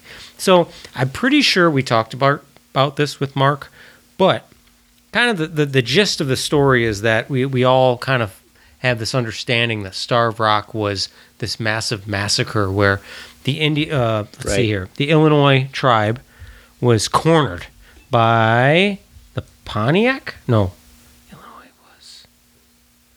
Um, In retaliation, Pontiac's former allies chased the Illinois to the Rock. Yeah, and they Today's cornered them, starved them out, and that's why the name Starved Rock became the name we know today. But, you know, as Mark has done his research, and we definitely have to have Mark back on the show to, to talk about a lot of things, but, you know, through his research, they found that there was in 1722, so this supposedly happened in 1769, but there's no records. They've tried to do some digging and, and a little, uh, you know, just try to find any information they could around the rock that would validate the story that this happened in, in 1769. But they really have been unable to find anything. And, you know, there was in 1722 these fox wars that were going on. And there was a situation where, and I mean, I'm going to butcher these. I'm not even going to try. So the Illinois Indians were, you know, did get cornered there, but there was like a peace treaty and everybody mm-hmm. walked and went on their merry way. So, but, so I guess, the, you know, the, the, the crux of, of it all is that this whole idea that we have in our heads that there was this massacre at Starved Rock might not actually be true. The 1722 siege is likely the origin of Starved Rock legend. In this siege, a group of Illinois Indians, the Peoria, were besieged at Starved Rock. However, contrary, contrary to famous legend, this siege ended in a negotiated truce between the Illinois and Meskwaki. When it was over, the Peoria tribe left the Starved Rock area, returning to the Rock by 1730. Therefore, the 1722 siege appears to be the origin of the Starved Rock tale. How did it come to be? There's a there's some talk about a couple people who may have propagated the story in the 1850s and the 1870s. So, um, yeah, I guess uh, I guess the story that we all believe to be true about the massacre at Starved Rock might not be true, but uh, the guy Which that is not that shocking. no, it's really not. I mean, the way that Turns you out know, everything's got a little bit of color to it, right? Yeah, yeah. So I mean, we know how tales can get spun. So I thought that was. I, I I do feel like we talked with this with Mark about this, which I don't remember the episode number that was, but It was right in the mid middle ish time, right? Yeah, it's despite the evidence of, uh, despite the absence of creb- credible evidence, the tale of the demise of the Illinois Indian tribe is quite memorable and remains a fixture in LaSalle County lore. true. It's kind of similar to the whole story, like one of the first episodes we ever did, where everybody just assumes that That's what LaSalle ma- County is like Yeah. the biggest boozing county in the country. It kind of made me think of that. Yeah. BS. we're not. We're not. We wish, I guess. I don't know if that's something to be proud of. That was the whole premise of one of our first episodes. Yeah, like, got us Well, that's a stupid thing to be like bragging about. that's, that's stupid. but if you if you are interested in the Starved Rock information and the lore, check out Mark Walczynski's books, Massacre 1769: The Search for the Origin of the Legend of Starved Rock and the History of Starved Rock, available on Amazon. And this again was. Ooh, If I can find it, was originally written by James Durden. Thanks, James. yeah. Cool. South so we County did. Historical Society. we hit on a couple like historical events and his well, one historical person and one event. So that's cool. What have you been listening to, John? What's the uh, what's the scuttlebutt? What's what's your uh, you've been back at work now, so you've been you've had more pod time, I'm guessing. Depends on what I'm working on. Um, But you got your travel time and all that yeah, jazz. yeah. So, well, I, I mentioned, you know, I, I Joe Joe Rogan's been knocking it out of the park. You know, I, I went back in time. No, um, revisionist history has a new season, so uh, he's been really Well good. to- aware. uh, I haven't. I've only listened to the first couple. Right. but you know he kind of for there's two episodes that kind of focus on um, museums Yeah. and art museums Sure. and it's just kind of fun to listen to his take he's got a real problem with them Yeah. and he, it really comes out in his you can just feel it his, Right. his problem with it and there's just this this and he he- and he kind of zeroes in on a couple bits of information that definitely stand out like the fact that art museums tend to not list the artwork as a line item in their budget so Oh, as as their property or, or their value. So despite the fact that they're sitting on bajillions of money worth of artwork, Right. that's not a line item in their budget, and which helps them to justify charging fifty bucks to walk in the door for Right. regular old people. Would they just keep hoarding cash? Yeah. Right. Yeah. And people just keep giving them giving them And uh, artifacts hoarding- and art and money Yeah, and they everything. keep hoarding artifacts. right. So that, that was kind of I you know I, ne- I don't even think about that. I mean I we I guess I don't think that- that's a problem locally. no. This is more like major metropolitan areas Sure. and stuff like that, right? So, uh, yeah, those were interesting episodes where you go like, oh, oh, that's interesting if you look at it like that. Yeah. Yeah. Well, they were talking about um, well, different artists and like what they considered art and things like that. That that kind of made that inter- that discussion interesting. What, yeah, what was so because it was a it was a Van Gogh painting. Yeah, and it was right. one of his like kind of blasé ones, like, like, one that's yeah, not even. He just kind of like it was like a one off, just kind of like almost like a sketch, and yet they had it in the, the this museum, and they were questioning: is it is this you know Is it significant? Is, Is it, it- significant? There, is it of right. value, right? Or I mean, it's valuable, but is it whatever? Uh, it kind of funny. It, it's funny because you, you brought up revisionist history, and I, in, in our kind of when we sit sit down and sort of map out what we're going to talk about. Uh, in my head, I was like, "Oh, episodes four through seven, and you you you brought up the first couple. Okay. Um, there's a four part series that appears in revisionist history. This is season five, uh, episodes four through seven, uh, about World War II and Curtis LeMay. Uh, his his nickname was Bombs Away LeMay, uh, and it was all about the uh, the, B twenty nine bomber and like development of that, and then all kind of leading up to the atomic bomb, as well as the development of napalm Okay, and how that actually was way more uh, catastrophic and led to way more death than the actual atomic bombs that were dropped on Nagasaki and Hiroshima. Sure. And uh, like firebombing all these different cities, and like how the, the the engineers and all the people at like Harvard and different places that developed uh, was mainly at Harvard, I believe, that developed uh, napalm and like how they figured that out and like how it was just incredible. Like these four episodes, this is like how they kind of ties back to the beginning of the show. That's, Sure, yeah. It, it was funny because I almost I, I almost segued right to it because I was like, well, here we go. This is it. Let's talk about this now. Uh, but I I figured let's let it simmer. Um, and and they're such they're so interesting because like historically like you don't realize the, the amount of development and technology and everything that that happened in that quick period of time Yeah. in the 40s for just being able to to do what they did because the Air Force didn't even exist. It was the mm-hmm. Air Corps and it was part of the Army.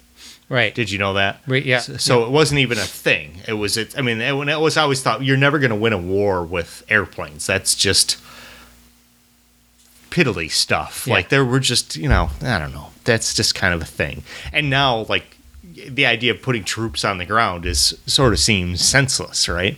Like why why why when you have drones and everything, right? But uh, this guy like really had it. It's talking about like sort of having a vision and stalwart like. No, this is what we're going to do, and this is how we're going to do it. No, you need to fly straight through it. No, you can't go higher. You can't go lower. No, you can't zig. You can't zag. No, you got to do this. Got to do. No, you're doing it wrong, and very being very like Deliberate. yeah, and his decision making and and not letting people like chicken out. I guess. Um, so it's it's pretty crazy. Uh, Well, yeah, there and then towards the end of World War II, I mean, they were just firebombing and napalming at will. And, and, and it, it made it all the way into Vietnam and Korea too. So like they did it like that, that like if, like just horrific, just torching entire towns and Right. towns and cities, like huge metropolitan areas. Like uh, the the firebombing in Tokyo probably killed more people in a 24 hour period than have ever been extinguished in in a 24 hour period in this Earth's history Yeah. and it was just no one talks about it, right? So like, uh, it, it, it it's interesting just like listening to like, and his his theory on that was like, and then they get into the atomic bomb stuff. The idea that it probably saved more lives than the alternative. Like if we do this, then it will lead to this, and how decisions get made at a large scale. And it was like, I can't even fathom like having to make that type of decision. And and it kind of gets into the kind of period of time that we're in now right? Like we've lived in a, a relative period of of peace in in general. Like we've had our you know the united states has had its skirmishes and whatnot but in, in terms of what's happened we around here we we've not a whole lot of upsets to our, our everyday. Like we've we've probably 60 years of relative eh, not a whole lot of disruptions to anything, right? right. Like no pandemics. You know, the Vietnam War was rough. We had the 9/11, the, yeah, all that, but like in general, like we haven't had like as a country like buckle down and face a, a uh, Someone who's going to firebomb us. right or anything. like we've just sort of can kind of been allowed to just kind of spread our wings and just Yeah. sort of like without fear of anything, right? We don't we don't have any enemies, right? So it's it's kind of um the, the and, and how that relates to this, I have no idea. But I, I just enjoyed this this little series of episodes just thoroughly because it was like I'll probably go back and listen to it again because it was like wow, this is so incredible. Like this one guy sort of single handedly forced the the this branch of the military to to sort of do something that that actually probably changed the course of geopolitical history you know by by making them like no we need to do this and then they did it and it was like and that led to this. It was like Yeah. wow. Like and they like there was a lot of people that didn't like airplanes and bombing and they just thought well well you can't drop bombs because they didn't have the technology to really do it right at the time. So like just just in being able to, to bomb tokyo with the um the way that the winds up that high at, when you're like bombing and all that, you'd have to get into the whole thing. But it, it's it's incredible. It's it's a really worthwhile listen Cool. for sure. That was, wh- what was that again? Episodes four through seven of uh, revisionist history. Nice. Okay.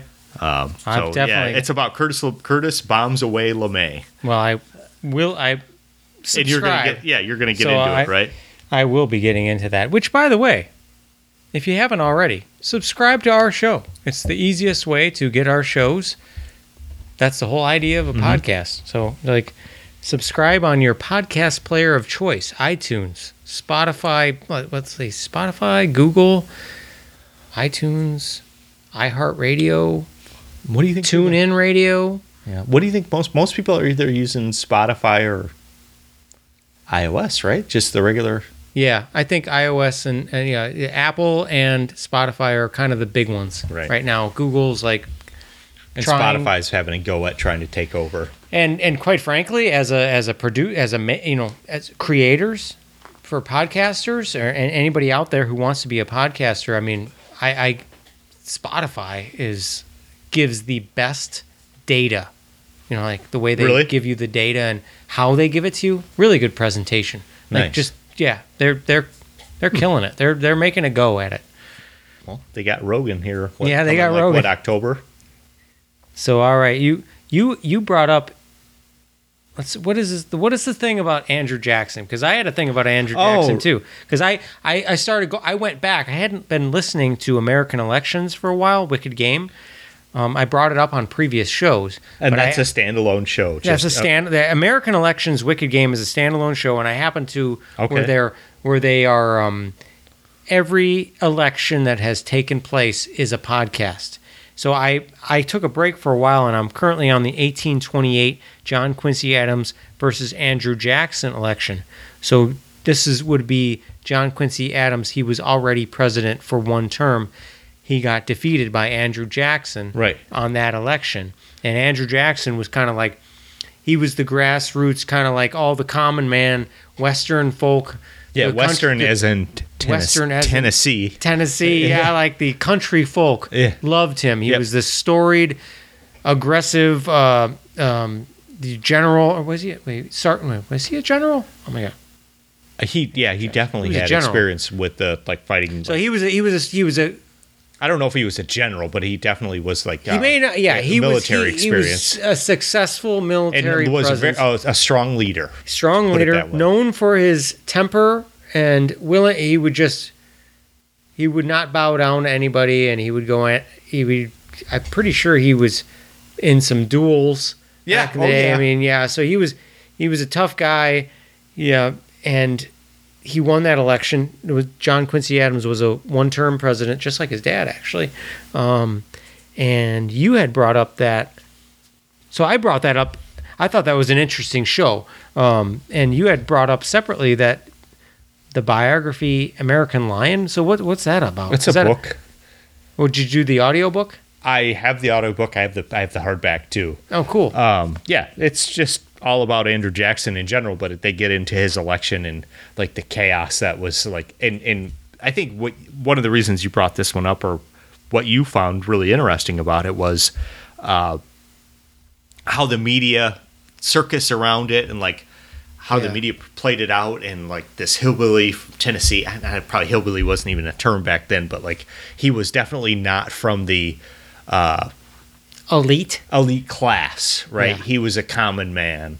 Uh, Well, back that was a And so- time. that was a time when there was a lot of Virginians Right. winning the elections for Well- presidency, or people from like the Boston uh, area. ties to Great Britain. Yeah, England, one. Right? It was one or the other. It was like Virginia, or or, or up in, like the, the the New England area. right. So he represented this sort of new wave, kind of like more rugged individual, I guess, like where where he he just appealed to the common man, uh, and he, he when he got elected, the uh, he threw a massive party at the White House, and people that weren't invited showed up, and they trashed the place. and like it's just that idea, like I, I found that so appealing, where it was like, no, this he doesn't care, he's doing it, man, he's going hard, and they're gonna the- he, it, he's this is it's a new era, folks, and that's kind of what we're seeing now. Where Yeah, it with- seems like he would do well in today's. Oh, sure, sphere. sure. I'm sure he said whatever it took. Uh, I think he he probably had like kind of a, a set of ideals that appealed to.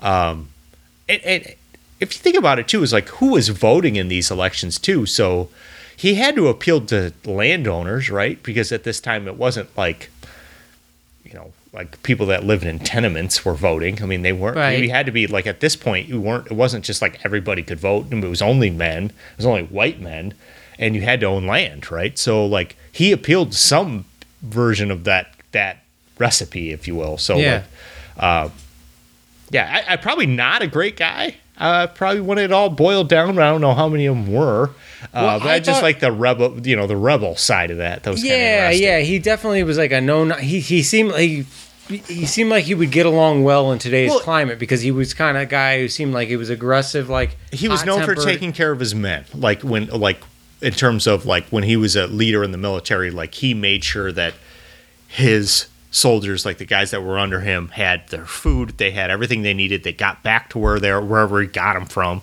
like in terms of like they marched everywhere it wasn't like they hopped on a Right. you know, on a locomotive or whatever like uh, necessarily at that time It no, they didn't pretty- have no, the trains. weren't they didn't we're have just trains probably yet. now start if No, anything not yet. I don't think at that time they Right. didn't have trains yet. So it was all pretty. Yeah, so it was it, it was pretty interesting. Good book. Well, what uh, and and as a side to that, um, what caught my attention was you know like we're right now where we are. You go to the internet and it's it's it's hard to find a news source that's not skewed one way or another. Like they have an affiliation politically. It seems like Right. So you go to Fox News, it's conservative, Republican. You go to CNN, it's it's Democratic, other way, liberal. right. You know, and, and that's all over Try the to do place. Politico or I mean And even it's, that's it's, it's hard skewed. to yeah, yeah. It seems like everybody's got kind of a skew one way or another. They it's hard to find an independent news source. And at the time of Andrew Jackson, that's when newspapers were just exploding. Like single cities, like a city like Chicago, could have a dozen plus newspapers just in that one city. They were exploding everywhere. And what I what was in the podcast, the American Elections Wicked Game, it caught me off. You know, like, I was so surprised. Like they said, there's all these newspapers. They were exploding everywhere, and every single one had a political affiliation. Sure. They were all like one political, like there would be a newspaper for Andrew Jackson, there'd be a newspaper for John Quincy Adams, and it's like, wow, like all these years ago, it's like the same as now, except we're in the internet age, but it seems like the same thing. Well, you know what would be better though? It was, it was obvious though then, right? Was it? I don't know. Well, meaning like it was the Republican Daily Times. No, but not always. They didn't always have the name in it. I don't think so. No, I know that, but like airplane flying over. but my point being, it was like it wasn't like you weren't you didn't know.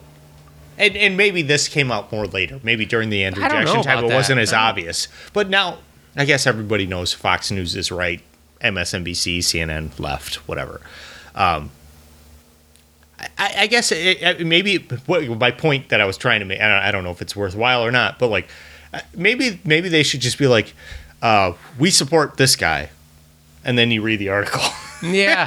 like be upfront. Like Be upfront I, about I- it. We wear red nice. ties, and then you know, They and then, or the ties. uh, blue ties. That's a Bill Burr joke. Like ah, the blue ties are this, but um, maybe that would make it better. Like at least you know what you're reading. Like hey, we're we're not we're trying to be unbiased or whatever. Like maybe that's impossible. I, don't- I don't know, but yeah, it's it's crazy. I mean. Then I, I like the idea of newspapers just taking off, though. That sounds cool. Yeah. that we were yeah. watching That their sounds like an exciting currently. time. Well, I don't know what we're going to do about local politics if we don't have local newspapers. Right. Right. We need to have them. Well, I, Well, I there's if, we lose no lo- if we lose local newspapers, they'll have no choice but to come on our show. well, you're right, but there's no accountability for local politics. Right. I mean, there's stories if you look across this country where where crazy stuff has happened because there's no one holding local politicians. There's not a single reporter at any of the meetings and everything, and just chaos ensues. And probably chaos is a bit overstated, but basically people make running amok with public money. I think that's the definition of chaos in some ways, at least in terms of government, is when people misuse government, you know, public money. Like it's the gist of it. And Uh, and that's like terrible. And, and, and in a normal way. Right. Like they're not doing it. They're they're not It's- being coy. no, they're like- just doing it because there's no one there watching. Yeah. and it's they don't have to worry about the story coming out the next day. They Yeah. don't have to go into like a, uh, you know, what would happen a lot of times in Ottawa, or, or and I'm not singling them out. I only know it because my wife worked for the newspaper. Would be like, all right, the the school board is going into a private session because they have an issue. They don't want everybody to be able to hear the discussion around it. And they have the right to do that, which is it's a good thing because they can vet and like work through whatever issues they're going through. But no one's going to be ripping anybody off if Right. if the newspaper's watching them real close and they can count on the story being published the next day. Yeah.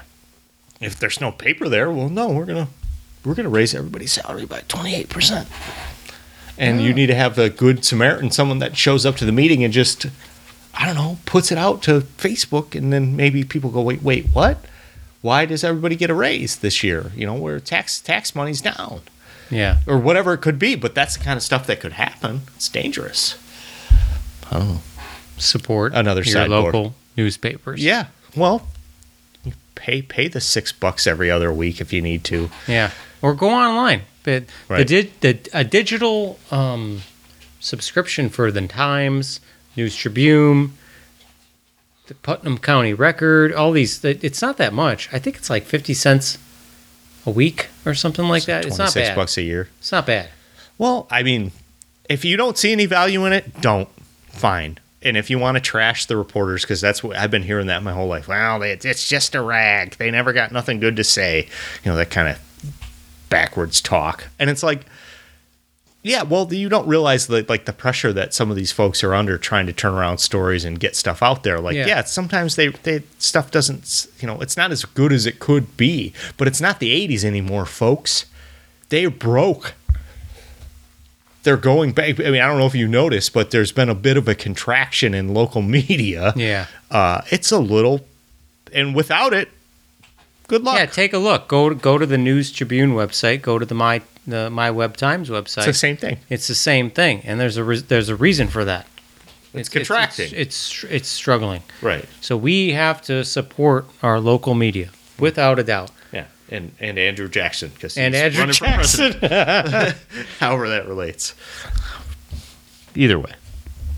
I've got not a lot else to talk about for local. I mean, like what I've been listening to. I mean, talk about Rogan, talk about American elections, revisionist history. You know, for everybody who is kids or if you play Fortnite, they just added cars. That's a big deal In Fortnite, for the first time ever. Yeah, it's only like been automobiles, Yeah, you can get in.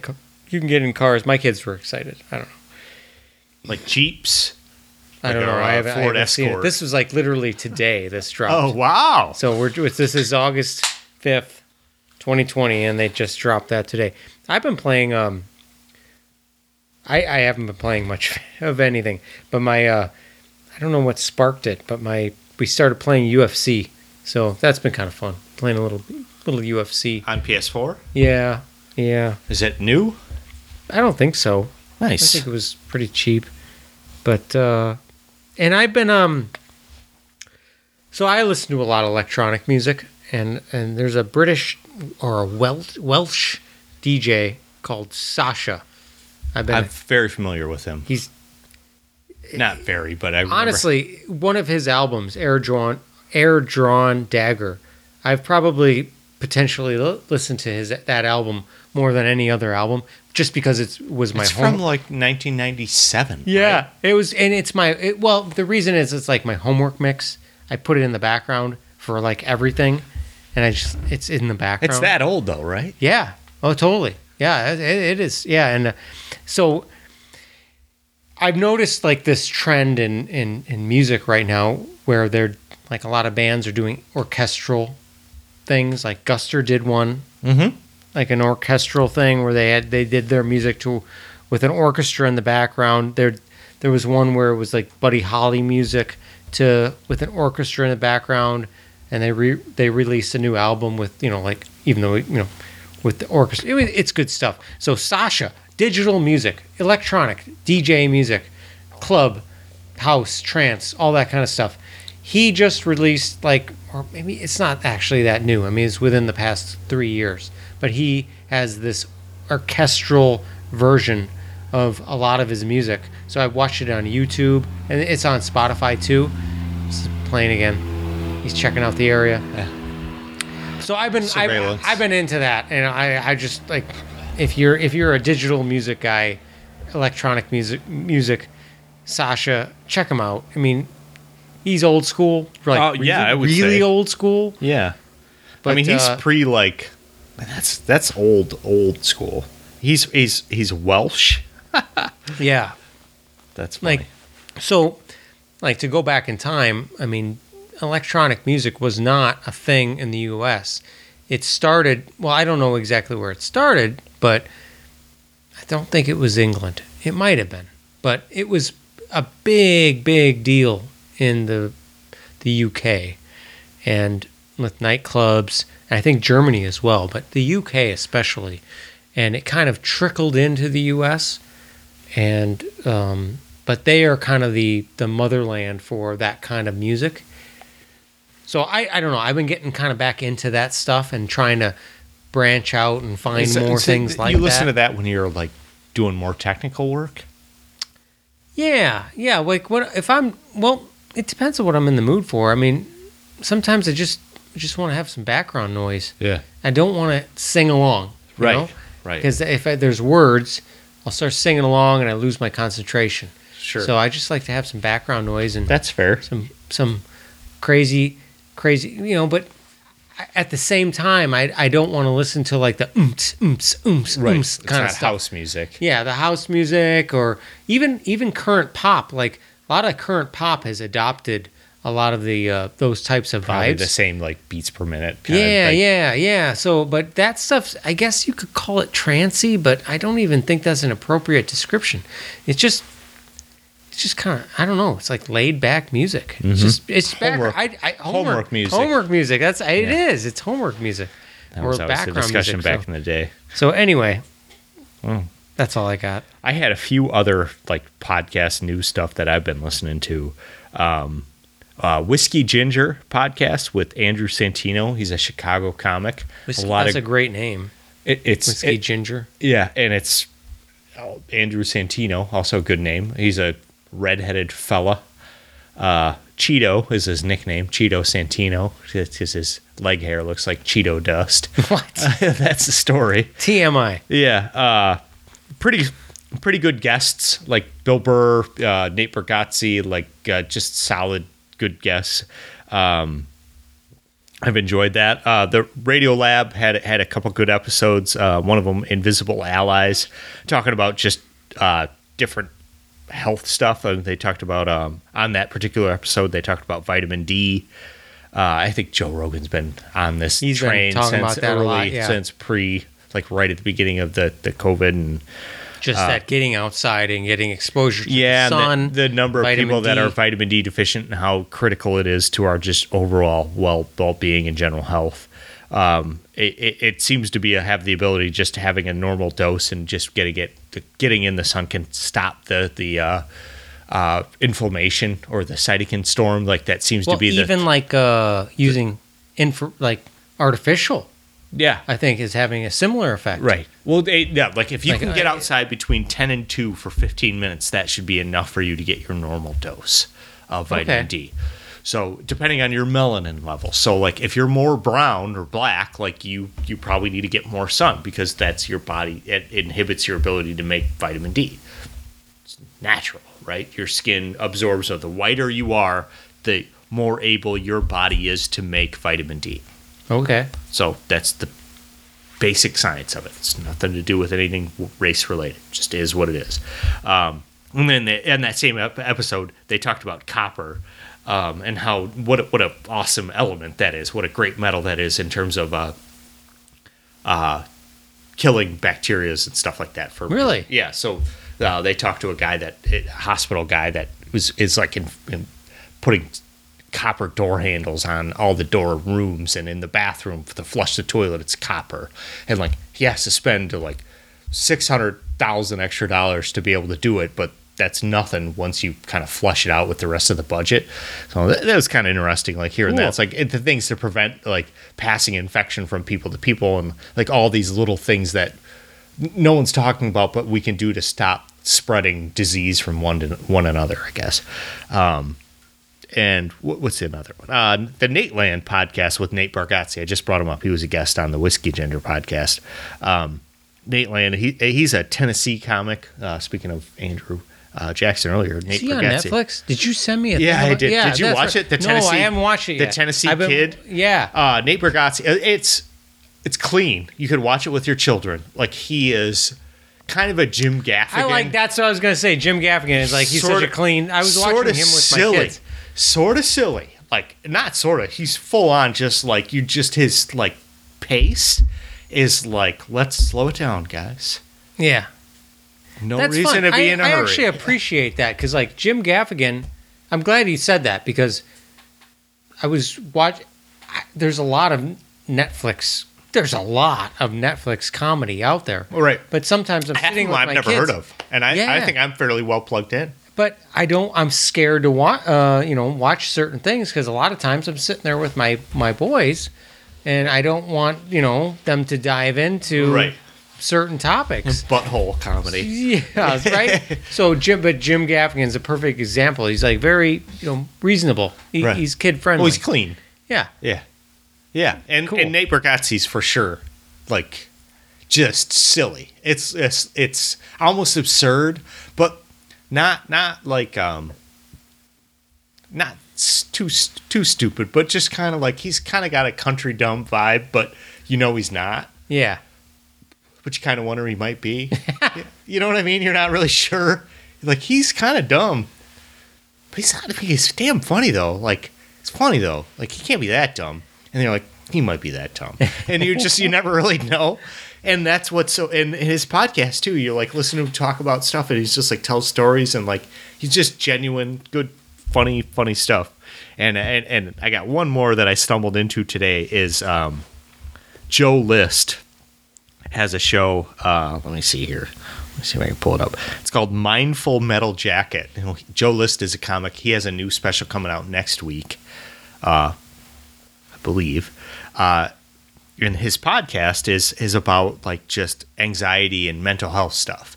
So they talk a lot about like kind of self improvement, and not in a hokey way, Yeah. but like in a thoughtful way. Like, no, here's our he, these are techniques to sort of manage negative thoughts, or here, you know, here's something to maybe if you're interested in meditation, here's a here's a book you can read about it, or if you're interested in you know whatever topics, like guests that are kind of all associated with different either depression, and anxiety, different things related to that, which I think is something that at some point or another most people have either had experienced themselves or Sure. are you know around people that are experiencing it, and to, so you can gain a little empathy and try to understand. Hey, you know, this person I I know and care about is, you know, they're depressed. So what can I do to help them? Like that's it's it's pretty interesting, especially given everything that's going on. Um, I I, I, I, I think it's a good good show, and and it, it, you can tell he's put a lot of thought in like, you know, his, his guests and everything, and and trying to make sure that it's good, and I, I pretty good stuff. So Joe List, mindful metal jacket, which is kind of a pretty sweet. Uh, That is it has name. the platoon helmet on the cover yeah, of the album. yeah, I says- figured he was going that way with it. and it is um, it says "Born to Worry" on the written on the helmet, which is Neat. All right. Well, instead of "Born to Kill." I'm guessing. that's Uh, a good spin on it. But yeah, Wait, that's Full Metal Jacket. That's is '86. Kubrick. that's Kubrick. Okay. Yeah. We were talking about Oliver Stone earlier. That was Platoon. Right. Okay. I thought that maybe it was the same. It was like a full circle. Like No, back to the it would have been the show. nice, but no. That would have been perfect. But no, that's Kubrick. That's right. Okay. Cool. Hmm. That's all I got, John. That's all I got, Clayton. I was going to talk about baseball too, if we were desperate. You know what, dude? I think this hop butcher stuff you gave me is setting in because It's it's lace. It's time to go. Let's wrap it up. I think it's time to wrap it up. Shoot. good times. Yeah. Yeah, good show, John. Episode 95. Please check out Mr. Sparkle Auto Spa. Coming soon, Shooting Park Road 251. Construction is moving quickly. They are getting there. November 1st is the plan. $3 express wash, 27 free vacuums, free floor mat cleaner. Stacy Mayers Designs. She will design you whatever you need for a t-shirt, koozie, cup, decal. Find her on Facebook. Find Mr. Sparkle at 251 at Shooting Park Road in Peru. And find us on all sorts of shit. We are on iHeartRadio, YouTube, Spotify, I, iTunes, Stitcher. Well, iTunes is now Apple Podcast, but whatever. Sure. Stitcher, at Google Play. Well, it's not Google Play anymore either. It's Google Podcast, TuneIn Radio, and and you know, of course, our uh, um, Podbean, which is our host site. I, sh- Yeah. I always forget to ask to mention them, but uh, and support us on Patreon and support everybody that is local. There's a lot we mentioned before. So many local shows to find. I, I I'm gonna I'm ready to go to bed. Yeah, let's call it, man. Good show. All right, Thanks, guys. adios.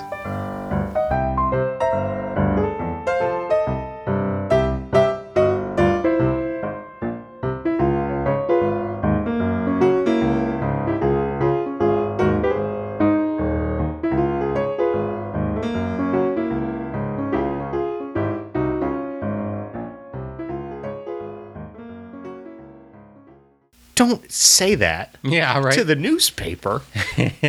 God.